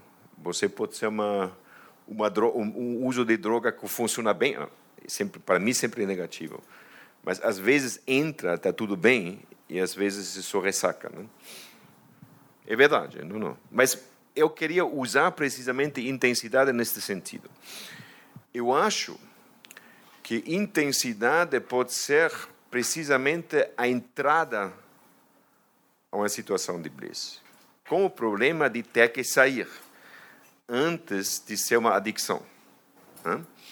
Então, já para saber que às vezes estou lendo outros filósofos, vou citar finalmente o Deleuze e Guattari, do Mille Plateaux, porque lá em Mille Plateaux tem a única descrição e definição de intensidade que acho interessante.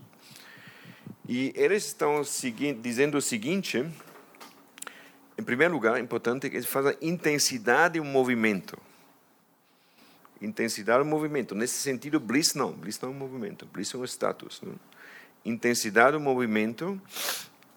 E o Deleuze disse um movimento que leva de uma entropia absoluta, tudo é possível, universo de contingência, né? conecta, a uma situação de buraco negro.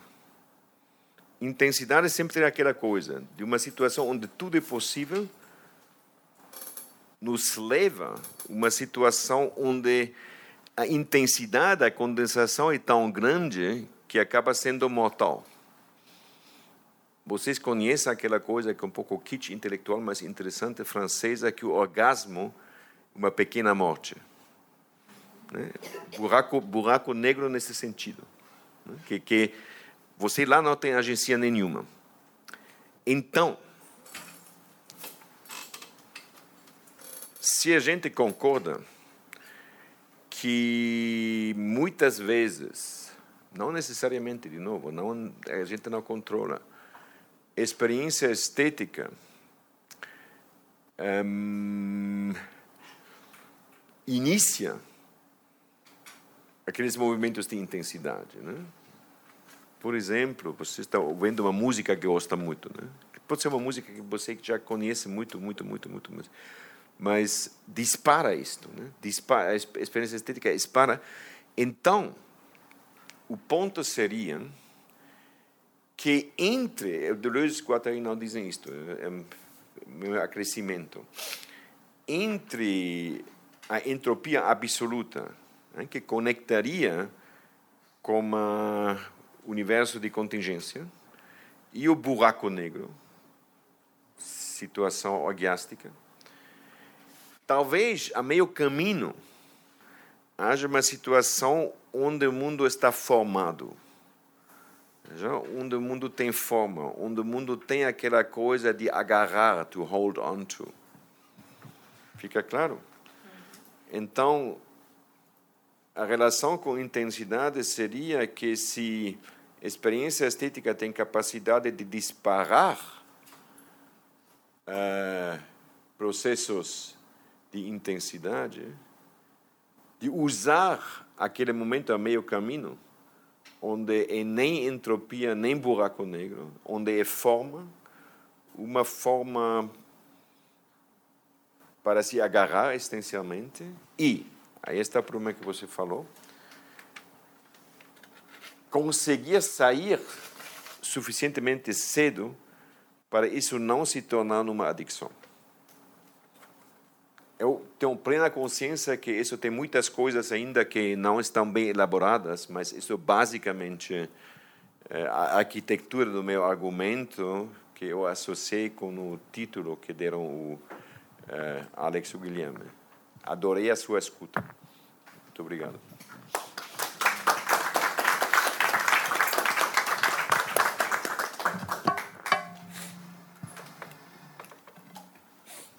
É, vou passar imediatamente né, a palavra a professora Flora. Então, a gente vai deixar as perguntas para o final, tá ok? Bom, também estou muito alegre de estar aqui com vocês, quiser estar com o Gumbras de novo. É, eu, eu, fui aluna do Gumbras, ainda não tinha nem terminado a minha graduação. E eu já assisti as aulas que ele estava dando na pós-graduação, de, assim, de, de abelhuda, né? Eu ficava lá e, e foi uma para mim, eu sempre digo isso, é, foi fundamental na minha formação, que era um período que não estudava muito é, história da literatura, não estudava mais historiografia quase, e graças aos cursos que o Gumbras começou a dar na, na PUC, é, não só eu, mas é, várias pessoas passaram a, a tentar pensar em, em, fazer alguma coisa com história da, literatura, mas não é, como era feito né, é, normalmente, né, com as aulas de, de né, literatura 1, 2, 3, poesia 1, 2, 3, assim. Enfim, bom, hoje em dia ainda é, ainda é assim em muitas universidades, né, não, não, mudou tanto assim. Bom, eu tenho que dizer a vocês uma coisa, eu vou falar uma, é, alguma, alguma coisa que, que tem a ver com o que o Gumbra estava falando, mas por um motivo. Quando eu vi o título, é, eu tive uma aflição medonha com a, com a, com a felicidade é, com a aparição da felicidade no título. E então, é, é, e até eu posso dizer que hoje mesmo falando com a Silane, eu falei para ela, é, pois é, felicidade está difícil para a gente pensar nela agora e tal. Ela falou, mas tem uma interrogação. Eu me lembrei, pensei, fiquei alegre que tinha interrogação. Mas quando eu, eu, eu vi o título, um pouco eu, eu pedi para uma, uma amiga é, é, entrar em contato com o Gumbras e falar se tinha, se tinha algum curso dele recente, alguma coisa que tivesse ecoando é, no, no, no, desenho do, do, do curso, mini curso que ele vai dar amanhã e da própria mesa da gente. Aí é, ele me mandou umas anotações que, assim, eu já adorei as anotações, por mim já estava é, bem bacana, porque são enigmáticas, são interessantes e tal. Foi daquele e, seminário. É, esse seminário sobre Bliss. E aí, é, na verdade, tem um, aí tem um lado que eu acho um pouco curioso, que primeiro é, é, é a gente aqui, né, nós, de, de, de literatura brasileira contemporânea, temos uma relação com Bliss. É, é, então, na verdade, eu vou falar de literatura mesmo. Uma relação com Bliss que, é, para mim, por exemplo, pessoalmente, é inevitável, que é o trabalho da Ana Cristina César de tradução do conto Bliss, da, da Catherine Mansfield, e a discussão toda dela em torno da própria é, é tradução de Bliss. Né? Quer dizer, então, é, é para nós, quer dizer, é, Bliss tem, tem um, um lugar assim esse, esse, lugar curioso né e tal. Um lugar que na verdade a, a, Ana não resolveu de todo né porque vocês devem lembrar ela traduziu por êxtase mas botou entre parênteses bliss. Ela manteve os dois ela, ela não substituiu é, na, na hora de fazer a tradução né. Quer dizer e foi um trabalho que ela tomou muito, tomou muito tempo. Ela quer dizer essa decisão foi uma decisão é, é, custosa né de deixar o título em inglês e, e, e o parênteses né e que é, aí, aí tem, uma, tem um outro lado, quer dizer, é, é, porque uma das coisas que eu acho é, fascinante no conto da Catherine Mansfield, no interesse dele para a própria Ana, é o fato de como é dolorosa essa Bliss. Né? Quer dizer, como que esse pequeno momento de, de, de bliss, essa sensação de euforia, de, de quase êxtase, né? quer dizer, é, ele é, é, é logo se, se, se, se, sucede alguma coisa de, de, de total, não é o buraco negro, mas é a pessoa cai completamente, né? Alguém que se sente no auge de si é, é, cai completamente. E, e, e, aí eu fiquei um pouco pensando, quer dizer, é, primeiro, quer dizer, na verdade, no, no, caso do Bliss, né, quer dizer, do, do, conto mesmo, tem uma coisa dos corpos que se encostam, da, da, da proximidade do, do, é, é dos dois corpos das duas mulheres que vão para o jardim e tal. Essa, essa é, existe até uma coisa sensorial muito forte no, é, é, no, no, no, próprio conto e que eu acho que foi uma coisa que interessou muito a Ana como possibilidade também de pensar é é, é, é, é, o, o, corpo na literatura né, e as relações de afeto intenso e quase inenarrável, né, de alguma forma, na, na literatura. E aí tem uma coisa, quem, enfim, todo mundo já leu, mas quer dizer, acompanhando as notas dela da tradução, quer dizer, você vai vendo que ela vai, é, é, que ela vai chegando a essa não tradução, né, a manter os dois, as duas expressões, depois de, de muito, de, de, muita reflexão. Primeiro, é, é, a primeira coisa que eu acho que é bem interessante é pensar que a tradução que se tinha no Brasil desde 37 era uma tradução que traduzia Bliss por Felicidade, que era é do Érico Veríssimo, que era um voluminho de tradução dos contos da, da, da, é, é, da, da Catherine Mansfield, que circulou a beça, que foi fundamental para é, toda uma geração de contistas, de escritores e tal, E como a gente sabe, é, uma pessoa que tinha esse, essa edição e que adorava a edição era Clarice Lispector. Na verdade, quer dizer, é, ela foi muito é, pois é, é. E aí, quer dizer, é, é, foi é, é uma das coisas assim interessantes, quer dizer, que é uma outra escritora que teve, uma, uma é, teve um eco desse livrinho, né, desse, em que, que, que foi chamado Felicidade e Outros Contos. Ele tomou o nome do Bliss e que ela anotou e, e tentou pensar coisas e tal e, é, a, partir dali. Né? Quer dizer, e aí eu acho curioso que depois de muitos anos, né? quer dizer, é, enfim, muitas décadas depois, já no final dos anos 70, é, a Ana volte a esse conto especificamente, que não tinha sido para isso que ela tinha ido fazer o um mestrado, ela acabou ficando nesse conto. Quer dizer, ela é, é, volte, mas ela precisa redefinir completamente a ideia de Bliss. Né? Quer dizer, e aí o que, o que eu acho é, interessante, quer dizer, que, é, que a definição de êxtase, na verdade, vem a partir é, de, uma, de, de, uma leitura de um comentário, é, é, é, é enfim, do, do, do, do Isherwood, né, do Christopher Isherwood, dizendo que não se usava a expressão bliss muito em inglês, a não ser, quer dizer, ou qualificava o bliss, quando, você, quando se usava o bliss sozinho, em geral era ligado a relações homossexuais que era quando você tinha é, é, uma, uma, uma, era a intensidade a intensidade da transgressão era de tal ordem que que era além é, de simplesmente uma coisa alegre, agradável e, e prazerosa, né? Então, e aí, e aí o bliss entrava, né, fortemente.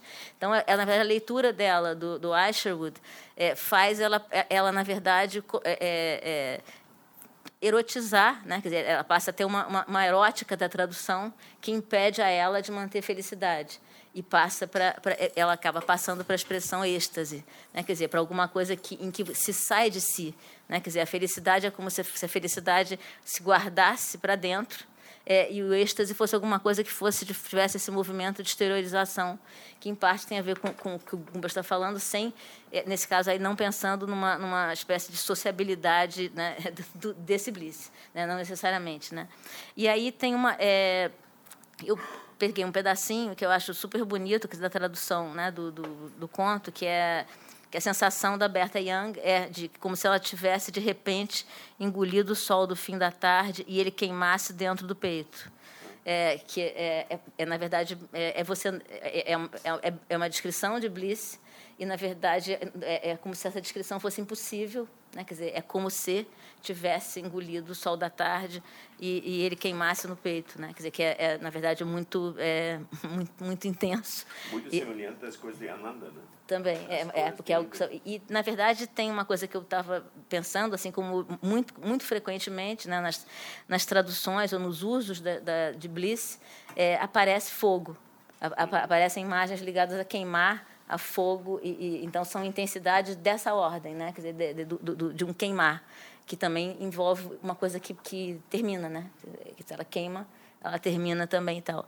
Bom, aí tem um dado, quer dizer, que eu acho que é, é, é pensando em termos de, também de literatura, quer dizer, com muita frequência, né? Quer dizer, esse é, é muito bonito porque essa coisa, esse esse êxtase mais violento, é, mais forte, mais sensacional do que qualquer sensação de felicidade, né? Quer dizer, então, e, e, aí no caso ela cola colando do Isherwood, né? quer dizer, alguma coisa que é mais frequente nas relações homossexuais, né? quer dizer, no sentido das relações que é, se a gente poderia também pensar relações incestuosas, num certo sentido também, se a gente pensar, por exemplo, no Nelson Rodrigues, né? no, no Nonô, os berros, né? uivando em volta da casa. Né? Quer dizer, então, é, é, é alguma coisa que você não, é, é, que, que, não cabe, né? que não cabe numa, numa, gramática, que não cabe numa expressão, não é fácil, de fácil é, é, tradução. Né? Quer dizer, então, eu até te trouxe uns pedacinhos também do Ashton, mas não, não, vou, não vou entrar por aí, não.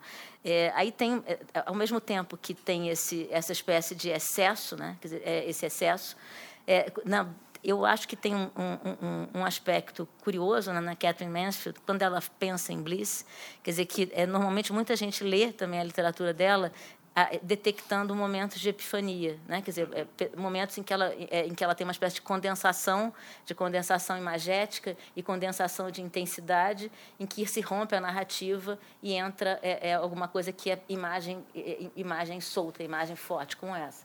né? Quer dizer, é, e aquilo quebra e, e, e, aí volta o relato de novo, mas volta já com uma dimensão de, distinta, é, ocasionada por essas paradas, por essa quebra do próprio relato, né? E aí que eu, o que eu acho que é uma coisa interessante, quer dizer que é, que tem alguma coisa, né? Quer dizer que de alguma forma se aproxima essa epifania do Bliss. Mas, na verdade, ao mesmo tempo, as epifanias da, é, é, é da Catherine Mansfield, eu, aí eu relembraria, né, quer dizer, um, um, um, texto dela que é muito famoso, chamado A Mosca, né, quer dizer, que é uma mosca dentro de, de, uma, de um tinteiro, se afogando no tinteiro, e a pessoa vai deixando ele, né, o senhor vai deixando ele, ela, ela morrer no tinteiro, só tira no final e ela agoniza e morre. Né, quer dizer, que é, uma, que é quase também, é, com, enfim, é, é, é, é, perverso, né? quer dizer, é uma, você acompanha aquela agonia daquela mosca. E é, na verdade, também uma espécie de revelação de uma certa crueldade ligada ao processo de escrita. Né? Quer dizer, aquela pessoa que escreve, que tem o seu tinteiro, deixa a mosca agonizar até o fim. Né? Quer dizer, é, uma, é também uma epifania sobre o próprio processo de escrita, uma epifania negativa. Né? Quer dizer, então, é, na verdade, o que eu acho curioso é como, no caso dela, quer dizer, com muita frequência, esse movimento de condensação é, quebra é, é, do, do, do, relato, né? quer dizer, e intensificação, quer dizer, se fazem acompanhar de uma espécie de, de, de processo negativo, né? quer dizer, esse excesso, esse êxtase, ele é um êxtase da dor também, ele não é, ele não é um êxtase é, é, é, alegre, né? quer dizer, ele é, um, ele é um excesso também de dor. Né? Dizer, então, é, é, também não poderia ser felicidade, porque a felicidade, teoricamente, supõe uma calma da, da dor. Né? Quer dizer, e, e, o bliss, ao contrário, intensifica é, é esse, esse, processo de dor. Aí eu tinha é, eu, um pouco, quer dizer, é, eu tinha anotado umas coisas que eu acho que podia ser talvez curiosas, que são algumas pessoas. Bom, eu não vou achar nada porque, além de tudo, também cega. Mas eu estava pensando, eu fiquei pensando, por causa do, do, do, do próprio esquema do Gumbras, de, de, né, de, do curso e tal, em, em, em, como esses momentos de condensação e alteração e intensificação de percepção ou de, ou de modificação mesmo do, do relato por meio desse, desse, desses momentos de, de, quebra, quer dizer, é, em alguns escritores brasileiros que trabalham com isso. Né? Quer dizer, como que isso se operaria. Aí, quer dizer, por exemplo, a gente tem o, o, a coisa mais óbvia do mundo, que é o Bandeira, né? quer dizer, que, é, que teoricamente, quer dizer, ele até chega a dar o nome dele para isso, que é alumbramento, né? que o Arrigucci estudou também e todo mundo estudou também e que, na verdade, também, eu até trouxe dois exemplos, não vou nem ler, mas quer dizer que eu acho que é interessante como no próprio Bandeira, né, quer dizer, o, o, aquilo que ele chama de alumbramento, né, quer dizer, é, é nos anos 10, né, quer dizer, no, no, no alumbramento, que sai no, na, nas 10 horas, quer dizer, que é, é, um livro de 17, quer dizer, é, é, é aquela, é uma visão, é, é de fato, epifânica, e também que, que, que, ocasiona uma grande felicidade, quer dizer, que, é, né, que, que ele mistura ao, ao, próprio ao céu, né, ao, ao que está no alto, que, tá, que, é a visão de, é, de, uma mulher nua, né, a visão de um corpo nu. E ali é, é, é tem uma, uma, positividade violentíssima, né? quer dizer, que é a, a apresentação daquela, daquela imagem. Né? É, é, céu, é céu, é céu, até que no final eu, eu, eu a vi nua. Né? Quer dizer, e a gente pensando no Bandeira, quer dizer, ao longo dos anos, como que ele vai retrabalhando esse, esse processo de condensação, quer dizer, esse processo que seria, né, quer dizer, epifânico, é, é no sentido de, de, epifanias negativas com é, uma, uma virulência enorme, quer dizer, que, que eu acho que influencia é, é, as epifanias da literatura é, depois do momento do, do, do modernismo no Brasil, que é o exemplo do bicho, que é de 47, que já é básica, que é contemporâneo já da Clarice, escrevendo também, né, quer dizer, e, contempo, é quase contemporâneo da, da, da, da edição da, da, Catherine Mansfield também, e que é um dos textos mais, que é uma das epifanias, eu acho, mais fortes que tem, que é aquela visão daquela, daquela coisa que se mexe, daquele bicho que é uma pessoa, né, quer dizer, que é, né, o bicho, meu Deus, era um homem, né, quer dizer, isso é, um, um é, é, é uma epifania, uma, é uma, de repente é uma coisa que você vai, é, é, você vai ganhando o sentido daquele bicho, né? Quer dizer, você ganha subitamente, né? Quer dizer, eu vi um bicho que fazia isso, o bicho não era um cão, o bicho não era um gato, o bicho não era um rato, né? Quer dizer, que é, e o bicho era o, era o homem, né? Quer dizer, isso é, é essa essa é, é uma é uma percep... é quase uma, uma coisa que cai sobre sobre sobre alguém, quer dizer, e cai negativamente, né? Quer dizer, é, um, é uma espécie de, de, revelação e revelação é, é negativa, né? Epifania é, é em movimento negativo. E isso, é, na verdade, quer dizer, no caso da Clarice, quer dizer, eu acho que, que tem 350 estudos sobre epifania, né? quer dizer, é, é, tem, é, ela mesma chega a forjar a expressão instante já, né? quer dizer, que é, é um pouco você é, é o, o, tempo se redefine, né? quer dizer, é um, faz, você faz o tempo durar mais do que ele dura, no certo sentido, né? e, e fazer também uma espécie de presente que se presentifica além, né?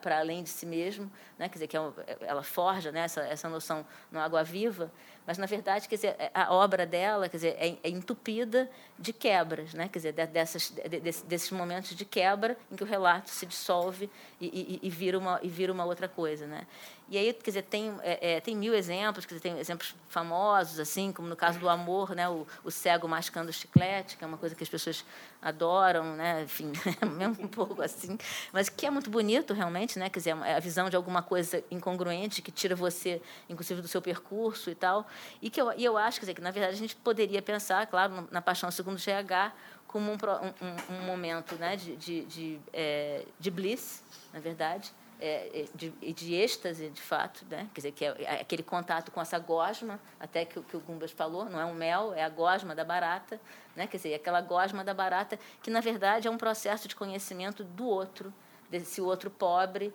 que, daquele quarto de empregada, quer dizer, é uma, é uma viagem em direção ao, ao fora de si, né? Quer dizer, já, é, essas, na verdade, essas epifanias negativas, com muita frequência, elas envolvem o, o sujeito sair de si em direção a um, a um, outro que de alguma maneira também o define, né? Quer dizer, então nesse caso da Clarice, quer dizer, tem esse esse processo, né? De, de, de, é, que é um processo, na verdade, é, é, é, que envolve o comer, né? Quer dizer, literalmente, né? Você provar do outro, comer o outro né? Quer dizer, que é, é, é que é muito, forte também. E aí eu tava, eu fico pensando, quer dizer, eu, eu na verdade teria é, outros exemplos, eu até é, teria vontade de vir para um exemplo muito contemporâneo, que, que é na verdade a montagem que a Bia Lessa fez do Grande Sertão Veredas. Eu não sei se chegaram a ver ou não, é, mas para mim foi um processo que durou um ano quase inteiro, porque é, a gente participei também, assim, nós somos amigas também há 30 anos, e era uma coisa que ela queria muito fazer, e foi é, é curiosa, é, quase todo mundo achava impossível, né, e falava é, é, é, foi muito muito difícil de fazer né e teve um, uma coisa que era um dos problemas cruciais da, da Bia e estreou na verdade ainda sem sem essa solução que era na verdade um momento em que o Riobaldo vê de Adorim ver o corpo nu, né? quer dizer, um outro alumbramento, esse corpo nu de mulher, onde ele pensava que era um homem e tal. E aí tinha uma coisa que assim a Bia achava que não podia ter um corpo físico, porque era muito óbvio, todo mundo sabia, e ela queria que fossem uns pedaços de, de, uma, de uma imagem mesmo da própria atriz, mas todos recortado e colado numa coisa. Estreou assim, é, é aquele, aquele corpo é, eram, eram só uns pedaços de, de papel, né, pano, sei lá, não me lembro onde é que, que ela usou. E aí, na verdade, eu e algumas pessoas, poucas pessoas queríamos o corpo nu de qualquer maneira. Era uma coisa assim, era uma questão de honra.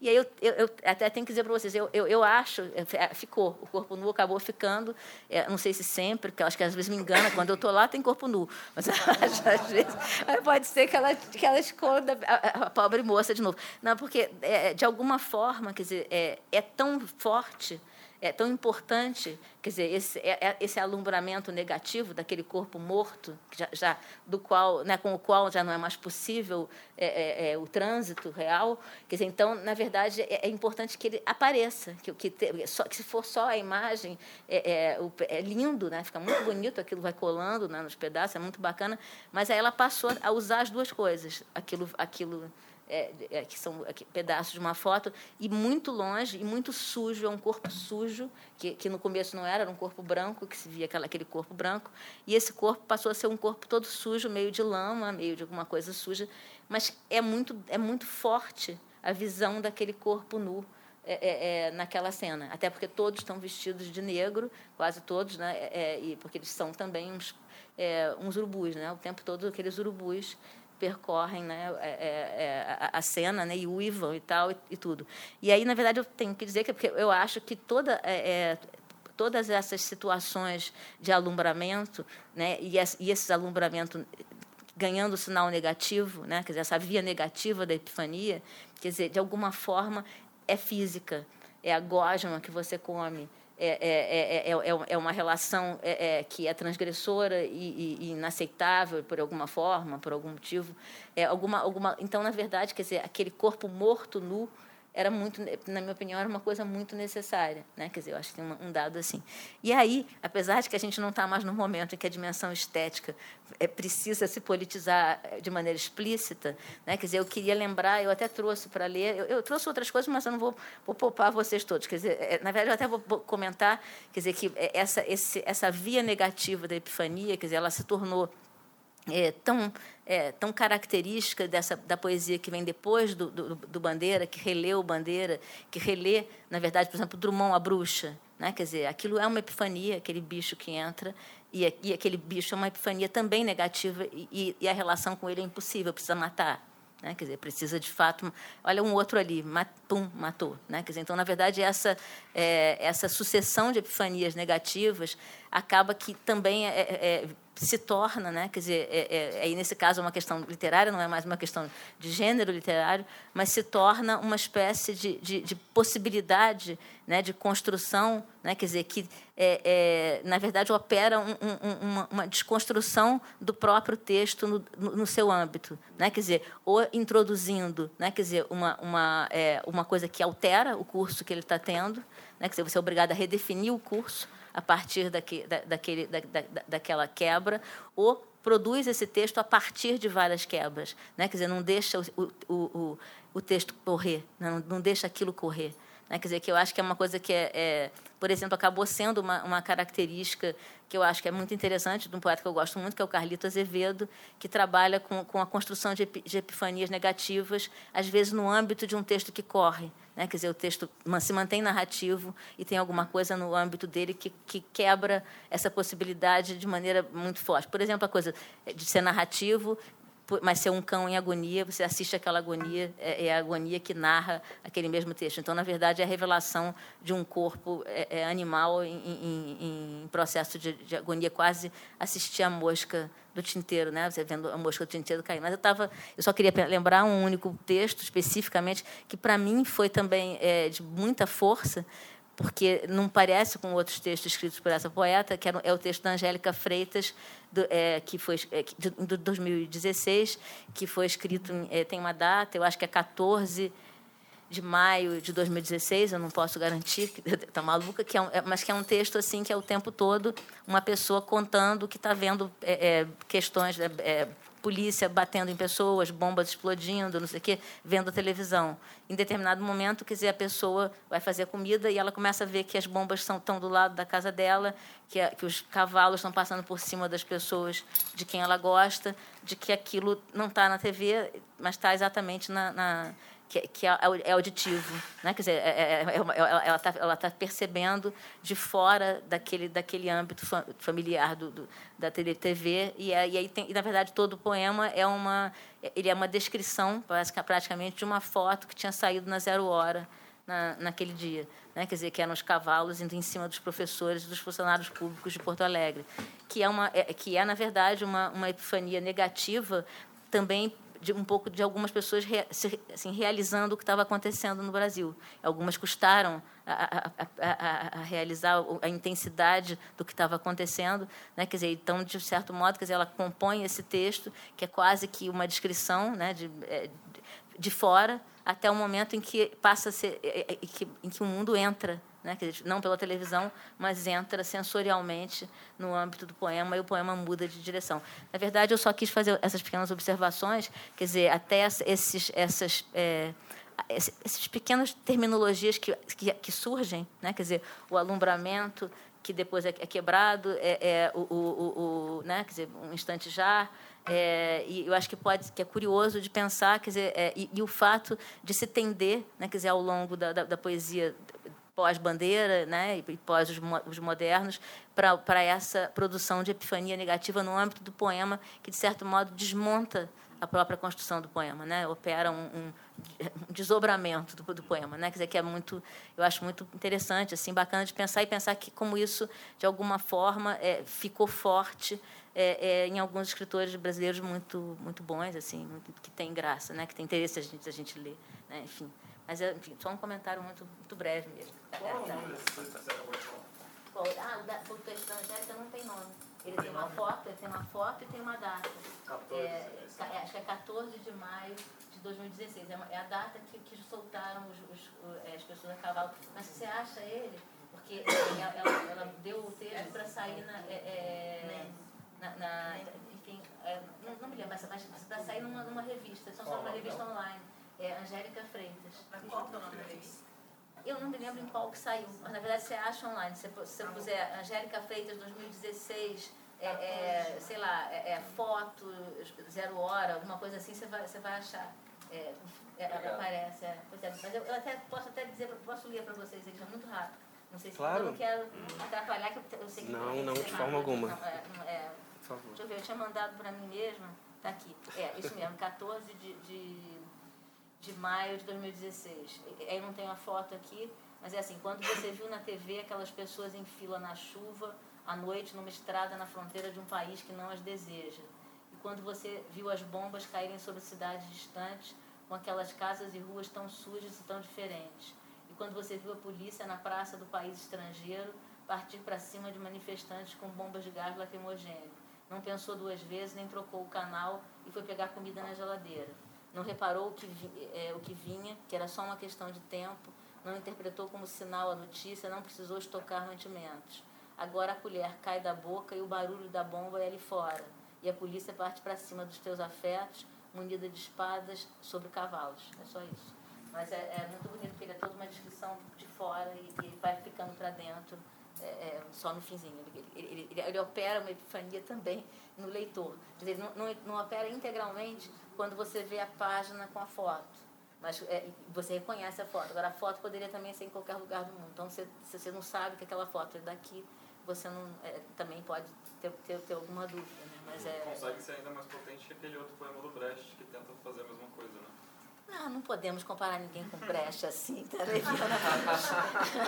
Eu sou muito próxima a ele, não, não posso. Não posso ser.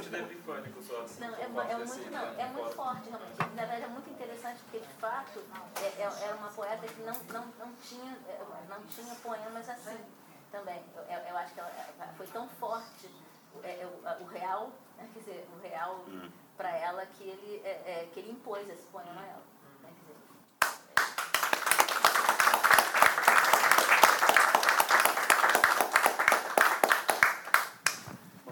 Guilherme. É, bom, boa noite. Eu vou tentar ser um pouco breve, por causa do adiantado também do tempo, para a gente tentar ter um debate também. Né? Ah, ah, o que eu tinha originalmente preparado eram. Eu tinha trazido três casos específicos ah, para discutir, especificamente para levantar um problema a respeito da underbelly ou da contraface, talvez necessária de ser trazida uh, à tona, política uh, de alguns tipos de, instrumentos que são levantados pela obra do Gumbrecht para análise de alguns fenômenos. Né? E eu vou passar correndo por esses três exemplos e depois eu vou tentar produzir mais ou menos essa, essa contraface. E o primeiro deles, que é um dos primeiros casos, que é o caso do, de Lazenzi, que é um, é um, bloco afro, que é um dos braços do, do terreiro Matamba Tombessi Neto, lá de Ilhéus, uh, e que uh, me uh, é muito curioso, porque quando ocorreu esse caso eu não estava ligado nisso, mas parece que é um fenômeno que ah, já existe com alguma recorrência, principalmente no sul da Bahia, que é o confronto entre trio elétricos e carros, oh, perdão, e é, essas atividades de blocos dos terreiros, né? E o que aconteceu em 2017, que eu estava lá, é que o, o, o, desfile do bloco, que é tradicional e acontece todo ano, estava programado para seguir uma determinada rota na, na avenida, e o trio elétrico, particularmente na, na época era da banda Guigueto, estava vindo na contramão do terreno, só que num espaço onde é que se, praticamente se encontravam as duas vias, né? o outro lado da, da avenida, por assim dizer. E nesse momento o que aconteceu foi que o carro de som estava muito alto, tampou completamente o som da, da, daquilo que estava sendo produzido pelo, pelo bloco. Uh, e uma discussão seguida de quase briga rolou entre os dois lados, etc. Uh, ah, depois com repercussões pelas mídias sociais e, e tudo mais. E o, o Tata Cambon do Marinho, que é o mestre dos tambores da escola uh, lá, que é o, o de Lazenza, postou nas mídias sociais uma passagem de uma música que é uma música uh, de um cara que chama Jerônimo, não sei se alguns de vocês conhecem, e ela tem vários nomes, assim, mas enfim, Makushi, Minha Onda, Eu Sou Negão, tem várias... Uh, responde por vários nomes, e a música, a passagem que ele tinha postado é uma coisa assim, e o cara do trio lá de cima, olha, legal, massa, pessoal do Bloco Afro, é uma beleza estar aqui com vocês, vamos levar o som. E o negão lá de baixo falando, qual é, meu irmão? É nenhuma, rapaz. Aqui é boca de 09 e é o swing da gente. Vá, pegue seu caminhão e siga seu caminho, que a gente vai seguindo o nosso, meu irmão. E a música retrata muito essa coisa do confronto que parece que já existe desde a década de 60 ou 70 entre a tentativa, no final das contas, né, não a tentativa, mas os efeitos de uma espécie de tecnologia que é o trio elétrico sobre uh, essas essas tecnologias mais antigas e mais uh, ancestrais que, no final das contas, compõem esses blocos. Né? Uh, a parte curiosa, primeiro, desse caso é que uh, faz perguntar a respeito do choque uh, de duas tecnologias distintas no agenciamento dos corpos, por assim dizer. Né? E como que, no final das contas, uma tecnologia como o trio elétrico parece não deixar espaço para diversidade nos lugares onde é que o, o trio avança. Né? No caso específico de Lazinho, eu sei que tem ainda um outro problema, uh, que eu sei que é um problema também de outros terreiros na, na, na, Bahia, no sul da Bahia, que é que as pessoas que são formadas pela escola de tambores e que têm um papel muito importante para cumprir uh, dentro dos terreiros, uh, os jovens, né, eles são agenciados pelas, pelas empresas de axé, né, ou de música, e da grande música. Né, e de modo que eles não conseguem mais, com tanta facilidade quanto antes, é, produzir, na verdade, essa essa demanda dos próprios terreiros de continuarem produzindo pessoas para tocarem nos blocos, né? Bom, isso um lado. Uh, por outro lado, e aí nada a ver com isso, uh, eu pensei também no Museu do Amanhã, que é a obra do arquiteto, vocês sabem, do Santiago Calatrava, inaugurada em 2015, sobre muito protesto, uh, como uma espécie de vitrine para o processo de eh, revitalização e gentrificação da região portuária do Rio de Janeiro. Né? E o objetivo ambicioso do, do, do museu uh, que estava estabelecido desde a da época da inauguração, era chamar a consciência do público para a necessidade de mudança se desejarmos continuar sobrevivendo nesse planeta. Né? E aí, para esse fim, quando você entra no museu, não sei quem que já foi, você é tragado por uma espiral de mídias, a começar por um filme de oito minutos, que eu não sei se ainda permanece na entrada do museu hoje, que é sobre a origem e história do universo, que foi dirigido pelo cineasta brasileiro Fernando Meirelles. Uh, o governo do Rio gastou 215 milhões, se não me engano, com a construção do museu, e a contradição que se põe a olhos vistos, na verdade, ah, é que o museu, que pretende promover consciência ecocrítica, etc., destoa da própria Baía de Guanabara, em que está localizado. Tem várias fotos no Google. Se vocês colocarem algumas fotos à distância, você vê que tem praticamente um lixão na Bahia, por onde flana uh, o museu, assim, né? Uh, Bom, ah, de qualquer maneira, a entrada no museu parece promover, dentro deste contraste, uma espécie de transubstanciação da realidade, particularmente o filme do Meirelles. Né?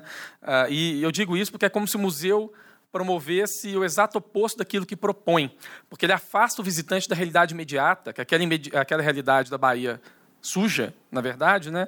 Uh, e promove, no final das contas, qualquer coisa, sei lá, um marxista diria como uma, a, a promoção de uma espécie de bliss como ilusão, ou de, na verdade, afastamento de um problema real, né? ou de êxtase no sentido negativo, talvez assim. Né?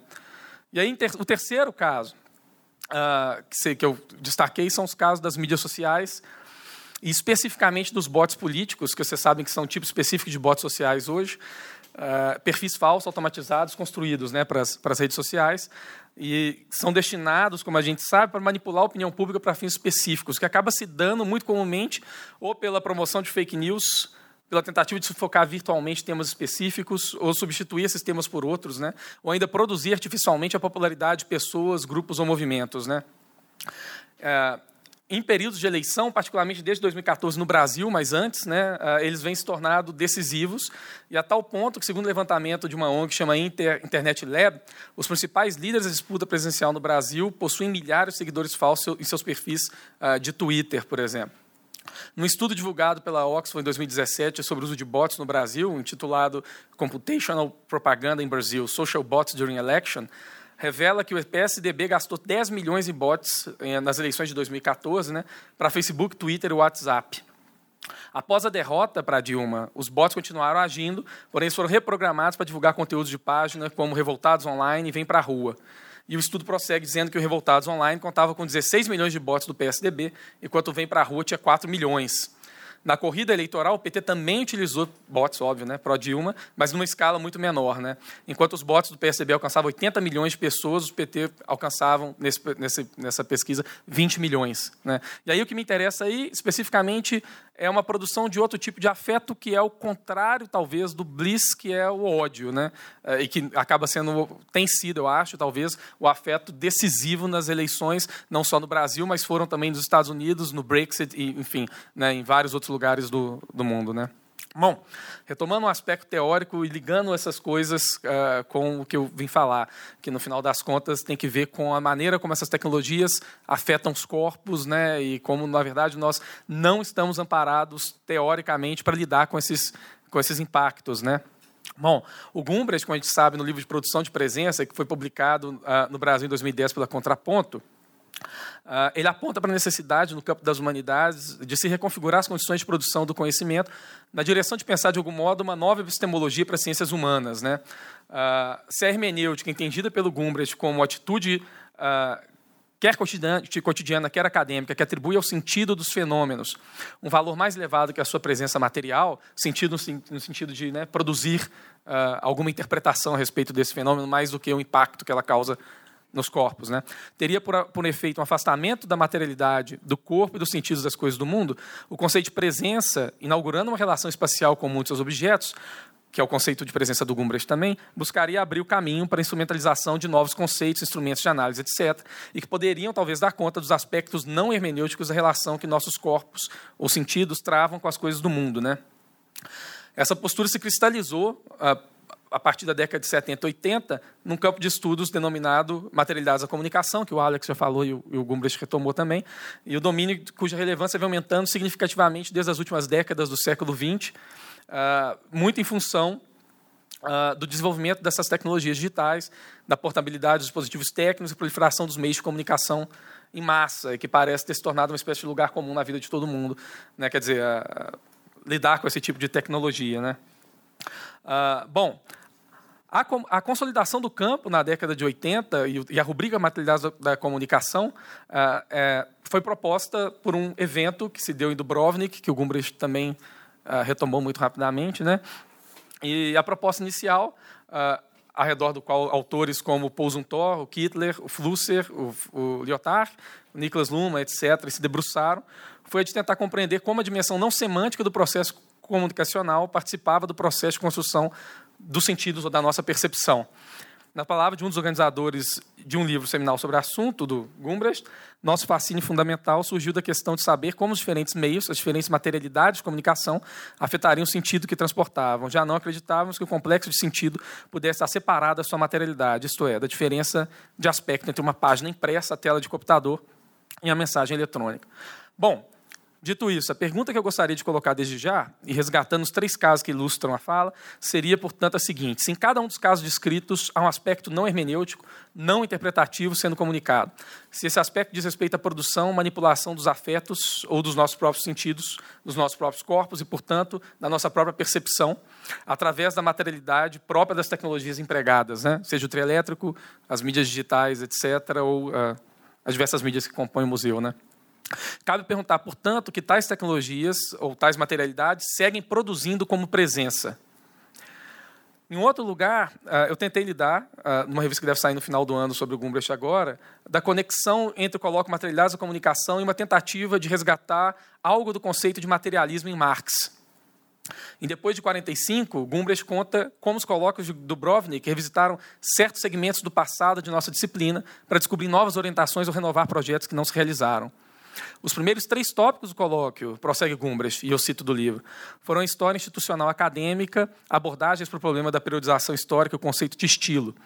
Então, em um movimento um pouco mais ousado, quisemos revisitar o materialismo como núcleo filosófico de todas as teorias marxistas. Foi durante o debate da materialidade que sentimos pela primeira vez que alguma descontinuidade intelectual era desejável. Enquanto poucas das contribuições e ainda menos discussões realmente focaram na tradição do materialismo, um novo ponto de fuga apareceu e que a capa do nosso quarto volume de Dubrovnik descreveu como materialidades da comunicação, que nós definimos como todos aqueles fenômenos que contribuem para o surgimento do significado sem serem constituídos pelo significado eles mesmos.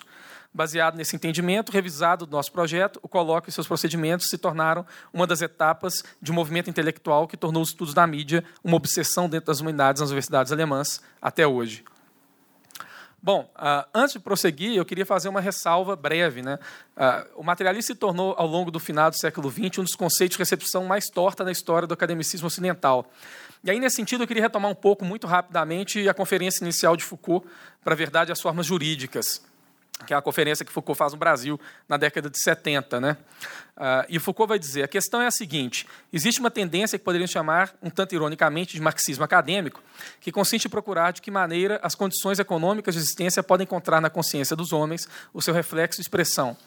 Parece-me que essa forma de análise tradicional no marxismo universitário da França e da Europa apresenta um defeito muito grave, o de supor, no fundo, que o sujeito humano, o sujeito de conhecimento, as próprias formas de conhecimento são, de certo modo, dados prévia e definitivamente, e que as condições econômicas, sociais e políticas de existência não fazem mais do que depositar-se ou imprimir-se nesse sujeito definitivamente uh, dado. Né? Bom, essa passagem do Foucault é interessante por dois motivos. Né? Por um lado, porque mostra como a tradição dita ortodoxa, como o próprio Foucault decidiu chamar ela, né, o marxismo universitário, perdeu de vista a acepção, talvez gnoseológica, epistemológica do materialismo introduzido por Marx. E, por outro lado, porque ainda que Foucault denuncie essa tradição, ele somente o faça promover outro filósofo antimonista contemporâneo de Marx, mas que nunca conheceu Marx, que é o Nietzsche. Né? Mas, curiosamente, uh, isso vai acontecer num, num, num, horizonte histórico, que eu vou falar um pouco mais adiante, de recuo de Marx, por uma série de motivos. Né? O ponto é que parece a mim que não se saca Nietzsche impunemente, principalmente nessa época. Né? Nietzsche, como se sabe, é aquele que não sem razão, mas muito em, em função do esforço de sua irmã, antissemita Elizabeth Foster Nietzsche, esteve associado ao longo da primeira metade do século XX ao espectro mais reacionário da disputa política. E segue hoje, no século XXI, sendo facilmente cooptado pelo mesmo espectro da alt-right, por exemplo, norte-americana. Mas por que sacar a Nietzsche? Por que não retornar a Marx na década de 70? Há pelo menos dois motivos para essa substituição. Né? A, Verdade das Formas Jurídicas do Foucault reúne cinco conferências ministradas no Brasil em 74, um ano, portanto, antes da publicação de Vigiar e Punir. E o fundamental para Foucault nesse ensaio provisório é entender como as relações de poder que se estabelecem no real também determinam as circunstâncias de produção do conhecimento. Determina, ao fim, aquilo mesmo que chamamos de conhecimento. Ou seja, o conhecimento se dá como efeito de uma disputa que antecede o próprio conhecimento. Disputa que deixa se antever através dos seus instrumentos, mecanismos de produção de subjetividade. A escolha pelas formas jurídicas é uma decisão metodológica, porque, segundo Foucault, ah, elas permitiriam um olhar histórico privilegiado sobre tais mecanismos. E essa relação do conhecimento com o poder, Foucault vai buscar em Nietzsche e na na filosofia, enfim, né, ah, que coloca em evidência a ideia da, disputa de poder ah, entre corpos Nietzscheana e etc. Daí porque Foucault vai chamar a atenção para, para os políticos, no final das contas, como um campo privilegiado para você investigar como esse fenômeno se dá na contemporaneidade. Né? O segundo motivo tem que ver com esse afastamento do Marx, que parece que tem início na década de 70, da obra marxista. Uh, a grande política, assim como a grande narrativa, entra em colapso quase que concomitantemente. Né? Em 79, o Lyotard publica a Condição Pós-Moderna, uma década depois derruba-se o Muro de Berlim, e em 92, Fukuyama sentencia o fim da história, dando início àquilo que um autor que chama Timothy Snyder vai chamar de uh, uh, Hegelian Cocktail Party, né? quer dizer, uma, uma festa de coquetel hegeliana. Né? Em razão desse afastamento, Marx também vai escapar, por exemplo, a Friedrich Hitler, e que é curiosamente acreditado, acreditado por um dos estudantes dele em Freiburg, que é o uh, Geoffrey Winthrop Young, por ter sido um Marx para o hegelianismo de Foucault. Pelo mesmo motivo, né, Hitler vai amarrar, uh, uh, por recurso a Nietzsche, a análise Foucaultiana das condições de produção do conhecimento, as estruturas materiais tecnológicas, quase sempre invisíveis, responsáveis pela produção e reprodução. Né? Agora, uma coisa curiosa é que falta a Hitler, uh, ainda que falte uh, que, te, que, a política reacionária não seja muito estranha, fica parecendo que falta um instrumento para realizar a crítica política que não parece ser do interesse do Hitler. Depois uh, o Gumprecht me corrige se eu estiver errado, porque é quem conheceu pessoalmente o, o Hitler, assim, né? Não sei se preocupava Hitler essa crítica, né? Uh, e na realidade o que parece que, que falta é algo que, por falta de um nome melhor, eu tenho tentado denominar de tecnopolítica. Né? Ah, enfim, se o exercício da filosofia cabe também alguma coisa, como ensinou Deleuze, de fazer o parto de conceitos mal nascidos, né? eu acho que ainda se torna mais importante a tarefa de recurso a Marx, né? pois que a missão que Foucault se impõe à verdade das formas jurídicas né, é outra, ainda que ele próprio não saiba, uh, que o resgate do materialismo contra o marxismo universitário de seu tempo, desde Marx.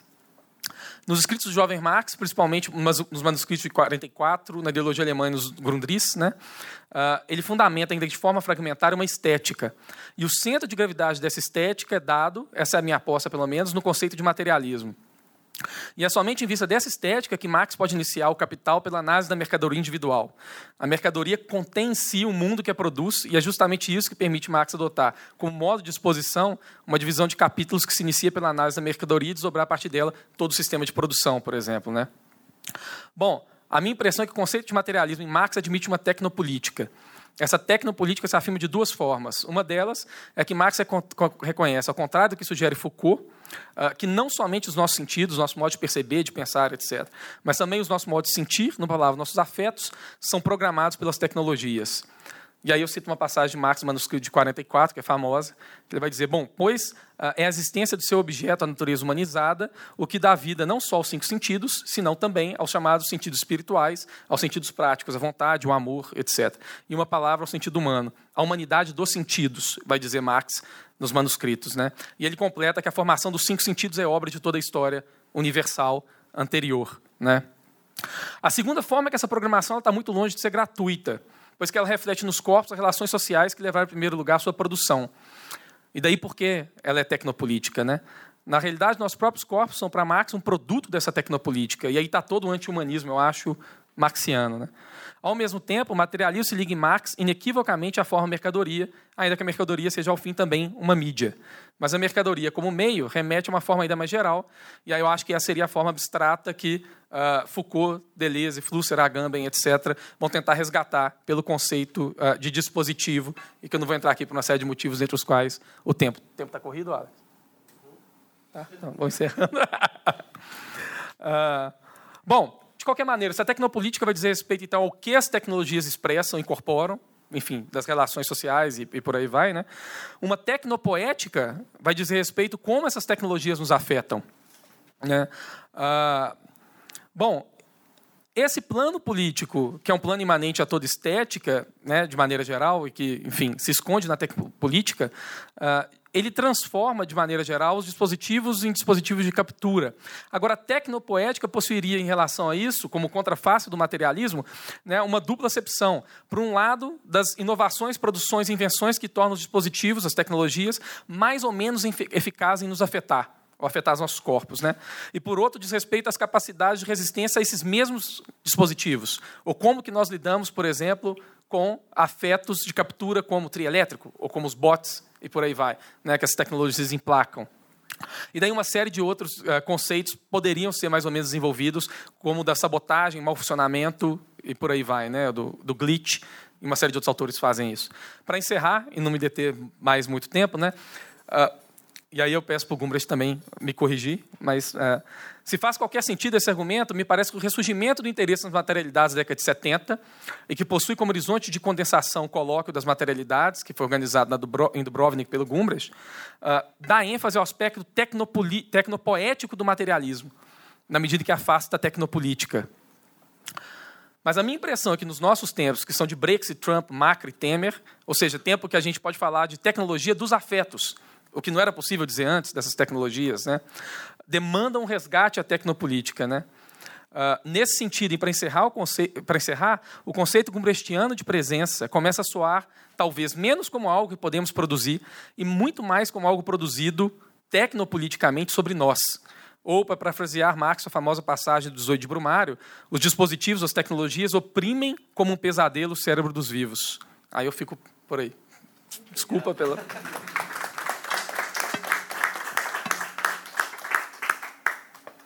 Bom, agradecer aos três colegas da mesa. Ah, noite para ideias longas, né? Eu, obviamente, já teria mil perguntas, mas vou deixar para vocês né, aproveitarem esse momento com os convidados para colocarem as questões que tiverem. Eu vou me dirigir a vocês, né, porque, como está sendo gravado, eu. pelo microfone. Tá? Bom, muito obrigada. Foi incrível. É, eu também fiquei aqui louca, notei desesperadamente. É, quando quando o Grum, Gum, ah, eu não sei falar o primeiro, pode, pode ser Hans? Zep. É, quando ele... A pessoa na minha vida que me falava de Hans era minha mãe e eu não gostei dela. Então... Ah, então... Num país de psicoanálise, Brasil, não, não sei.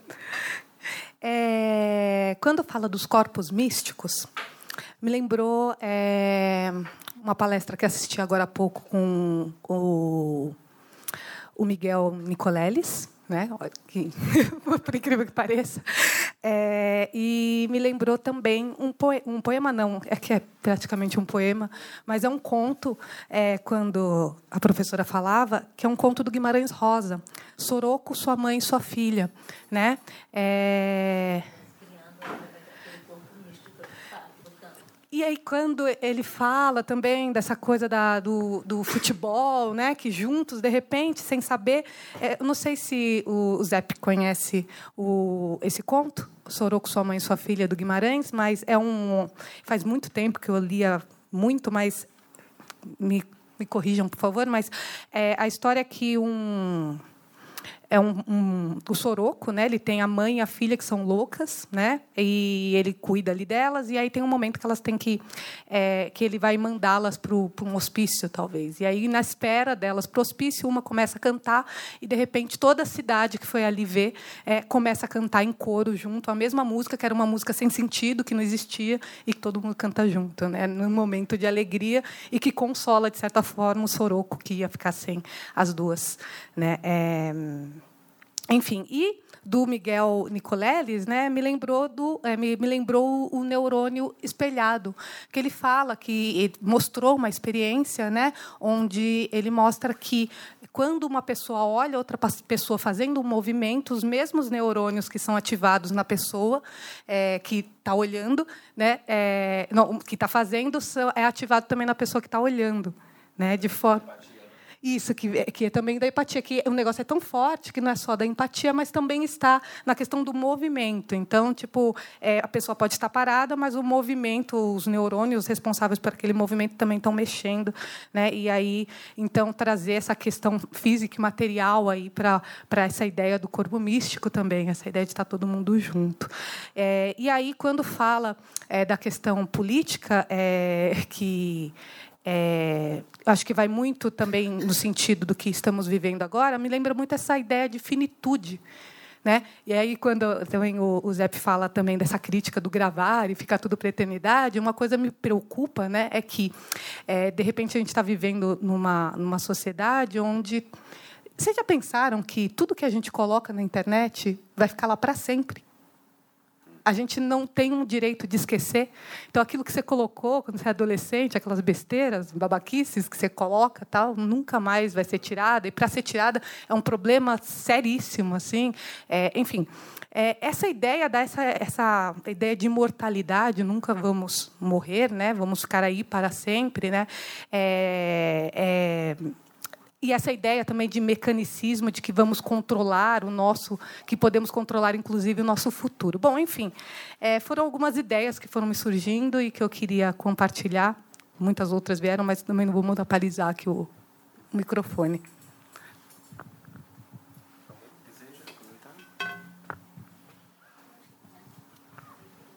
Yeah, I think, no, eu estou pensando que reagindo ao, a você e a, a Guilherme, um, um problema que, que eu não tenho solução, mas que a gente pode entrever naquela discussão. E, e vocês convergeram nisto uh, seria qual poderia ser entre aspas uh, a política desta situação. E por que estou falando assim, como muito cautelosamente, prudentemente, que normalmente não estou fazendo? Porque isso tem duas articulações. É, o que a gente chama na cultura ocidental de política, uma coisa que emergiu 18, 19, com a visão histórica do mundo, com aquela autorreflexão cartesiana, uma coisa se baseando uh, numa racionalidade, a capacidade de fazer a história, etc, etc. Um, então, dizendo isto, a gente hoje tem duas opções, não sei se é uma opção, mas a gente pode imaginar eh, duas maneiras diferentes da política. Uma seria que se enfrentar, analisar, decidir sobre aqueles fenômenos materiais, aqueles fenômenos de presença, aqueles fenômenos de corpos místicos, mas no interior de um contexto político clássico, tradicional. Né? Quer dizer que, ah, bom, eu vejo que corpos místicos têm um certo mérito, então vou deixar admitir até um certo ponto, mas não mais, por exemplo. O desafio mais fundamental, mais radical, né? mas não radical no sentido político, mas talvez epistemológico, queria dizer que não. O desafio realmente é a gente desenvolver tanto uma praxis como uma conceitualidade onde eh, o sujeito cartesiano clássico se vai substituindo de uma autorreferência diferente, uma autorreferência que vai incluindo soma sensibilidade, corpo, etc., etc. Então, se a gente vai fazendo isso, a gente está realmente num, num, numa situação ponto zero. Né? Quer dizer que isto a gente não tem. É, não sabemos, mas, mas, fica claro o que quero dizer que porque tanto você como você estão pulando para qual poderia ser a política disto, né? Eu vi o, o ponto de convergência. Então, de novo, para pensar, né, eu graças a Deus não estou na política, ninguém provavelmente de nós está na política, mas para pensar é pensar se podia a gente podia imaginar o equivalente funcional de entre aspas política se baseando numa autorreferência humana que não seja cartesiana, fica claro? Né? Porque aquela outra coisa, dizia, ah, claro que corpos místicos sempre implicam uma ambiguidade, uma ameaça de violência, etc., etc., não vamos permitir, por exemplo. Né? Isso seria negociar com isto, mas de uma forma completamente cartesiana, completamente ra ra ra racional, né? E eu não estou dizendo isso seria perigoso demais, a gente deve já começar com esse outro tipo de, entre aspas, política, mas ao mesmo tempo eu acho que discussões como a nossa, né, instituições como as ciências humanas, seria o lugar para tentar de se imaginar uma coisa assim. Não no sentido de dizer que então se tem que realizar, mas imaginar o que, que seria não política, porque política pressupõe toda a epistemologia do iluminismo, né? mas qual seria a substituição disto? Uma relação ao mundo completamente diferente, uma relação ao mundo que não é sujeito a objeto. Vou dar um exemplo só para. Um, eu passei uma, um mês breve este ano na Nova Zelândia. Agora, a Nova Zelândia, desde muito tempo é super interessante tem um sistema jurídico que, em grande parte, se baseia é, sobre a epistemologia nativa, a epistemologia maori. No contexto daqui, por exemplo, paisagens, montanhas, rios, etc., etc., são sujeitos jurídicos. Que, por exemplo, você não pode vender território maori segundo a lei de Nova Zelândia, porque é, é, território maori é um sujeito jurídico e você não pode dispor disto. Né? É só um exemplo. O que se faz com uma montanha? Você não pode construir uma montanha. É, é, é bem diferente da uma ética ecológica. Os resultados podem ser semelhantes, né? mas numa ética epistemológica, é, é, não, é, é, ecológica, você é bem racional, você é bem iluminista e de repente descobre que precisas de proteger a natureza. Né? Isto é bem diferente de uma situação, entre aspas, política, onde você tem os mesmos direitos com o rio. Fica claro o que eu quero dizer. Né? E não estou dizendo que a gente tem que copiar a epistemologia maori, mas para ilustrar, né? não vai acontecer hoje, não vai acontecer amanhã, mas eu acho esse espaço de fazer o esforço de tentar de pensar isto, isto seria realmente 30 anos depois de materiais de comunicação um desafio, né? real.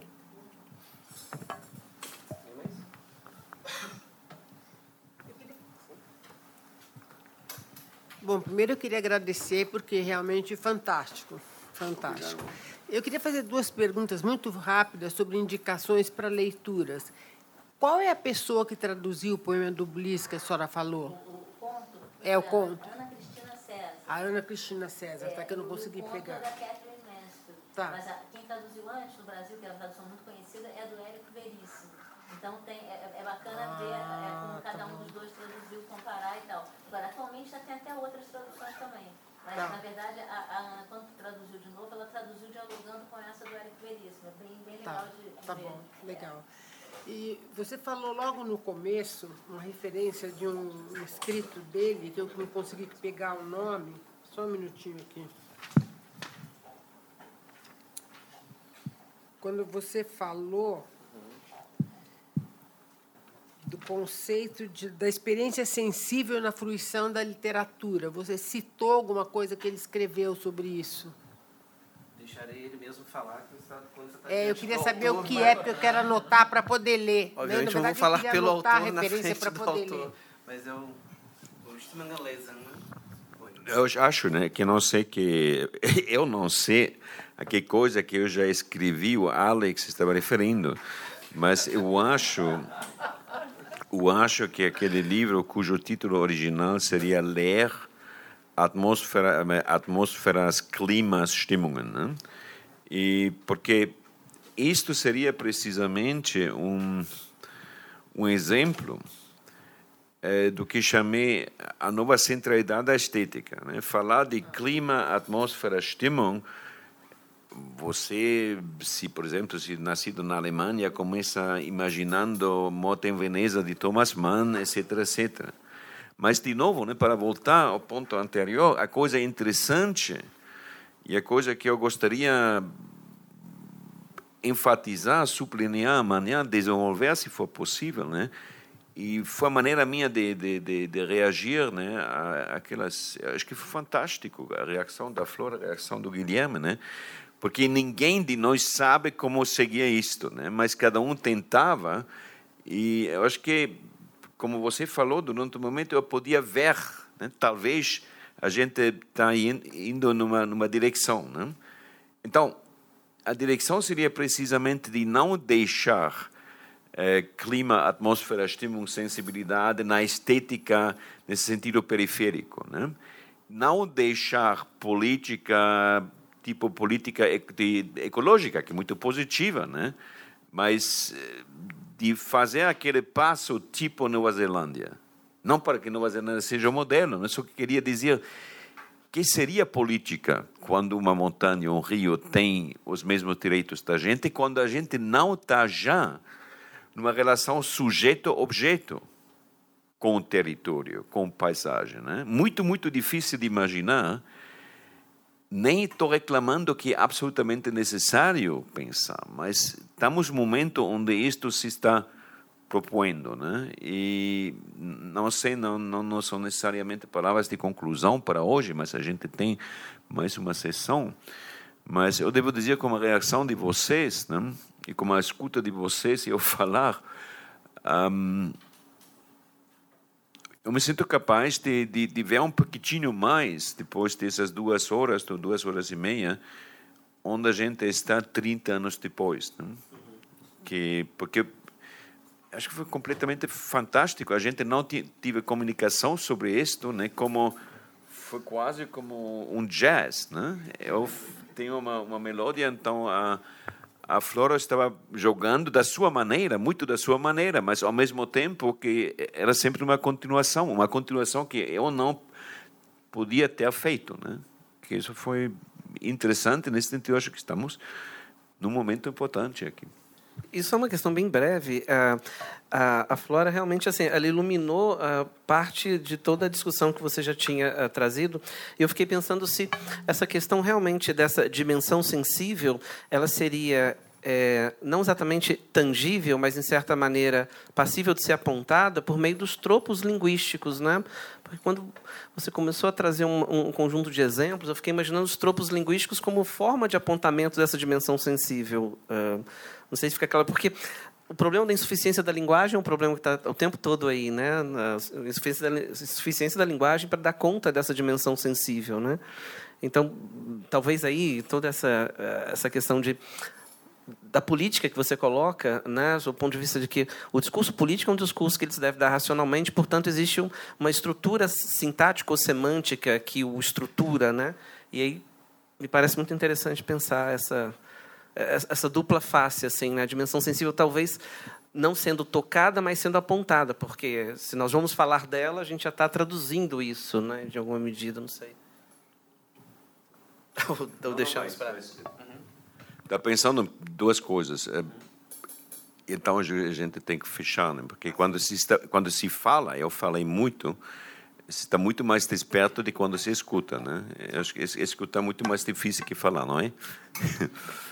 um, em primeiro lugar, um bom exemplo, não é? Trópicos. É, trópicos desta retórica grega antiga era uma metáfora. Quer dizer, para descrever uma realidade linguística se usava uma conceitualidade espacial, porque quer dizer lugares. Agora, as condições de hoje, precisamente, seria se perguntar se essa metáfora não se está tornando ao menos metonimia, quer dizer que existe uma espacialidade na nossa comunicação, quer dizer que tanto na escrita uma espacialidade bidimensional, mas também na performance, uma dimensionalidade tridimensional. Quer dizer que, de repente, um, trópico tem uma relação com nós diferente. Né? Isso que eu queria dizer uh, em primeiro lugar. Em segundo lugar, de novo, que a solução com a política não deveria ser dizer agora já temos outro tipo de política, né? Que é política da economia, política da imigração, política da identidade, né? qualquer coisa, sobretudo no mundo acadêmico, muito banal. Uh, politics of, politics of shitting, politics of eating chewing gum, blá, blá, blá, politics of everything. Né? E isso se pode fazer infinitamente, e, e não é tão grotesco, tudo legal, né? mas o desafio, e onde eu achava que você estava vendo se Marx pode ser interessante, seria precisamente se um autor como Marx nos deixa um, inspirações, intuições para usar o conceito de materialidade de uma maneira diferente do que ele usa.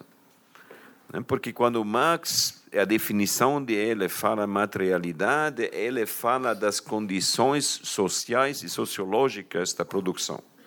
Tudo bem, que foi super importante e super progressista no seu tempo, mas materialismo, materialidade, neste sentido, não tem nem interesse, nem pertinência, entre aspas, políticas hoje. Né? Então, teria ser uma, uma, uma, uma coisa diferente. Né? E já para mim, o último exemplo, realmente, eu passei os últimos dois dias antes de vir a São Paulo em Curitiba.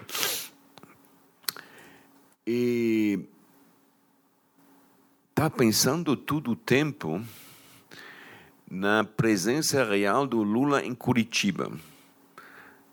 Como isto tem que ver com uma situação política. Mas não dizendo, ai, coitadinho, Lula está em Curitiba, não, mas, mas como não é a mesma coisa de ele estar em Curitiba ou em São Paulo ou em Brasília, né? que, que, que aquele lugar existencialmente tem um impacto que a gente está sentindo, que a gente antigamente não tinha sensibilidade, mas que definitivamente a gente não tem conceito nenhum para descrever, para analisar. Mas, mas estou dizendo isto porque isto é o, o, desafio, né? de de desenvolver conceitualidades. Agora, desenvolver quer dizer experimentar.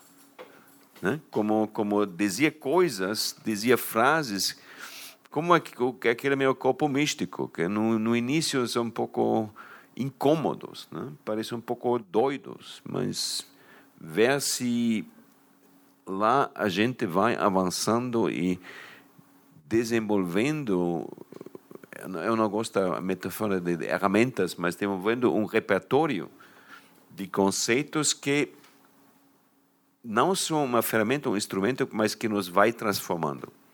Talvez a gente tenta fazer isso amanhã. Só um comentário rápido também. No último encontro que a gente teve agora da rede lá no Chile, uma coisa que apareceu e apareceu na grande maioria das apresentações era exatamente essa coisa que o Zé falou, mas que está no ar, que é a tentativa de você se movimentar para além das categorias conceituais que vêm imediatamente à mão. E é muito difícil, de fato. Daí, quer dizer, não basta simplesmente retornar um autor, mas tentar ver como que esse autor pode, no final das contas, permitir ou não um acesso oblíquo ao problema, né? É uma nova leitura do problema, né? E de fato, se eu não me engano bem, o Alex me corrija, foi um tema que voltou no final do, da, do congresso de como que a gente estava tentando produzir determinados instrumentos conceituais e como era difícil para lidar com uma realidade que já é pós-humana, como você tinha acabado de colocar sobre o Rio, e também de determinada maneira ultra tecnológica no sentido não mais de pensar as tecnologias como instrumentos, mas tecnologias como tendo um efeito independente, por assim dizer, né? É, gostaria de agradecer a presença de todos. É, gostaria de agradecer mais uma vez né, a exposição dos colegas da mesa. Obrigado, então.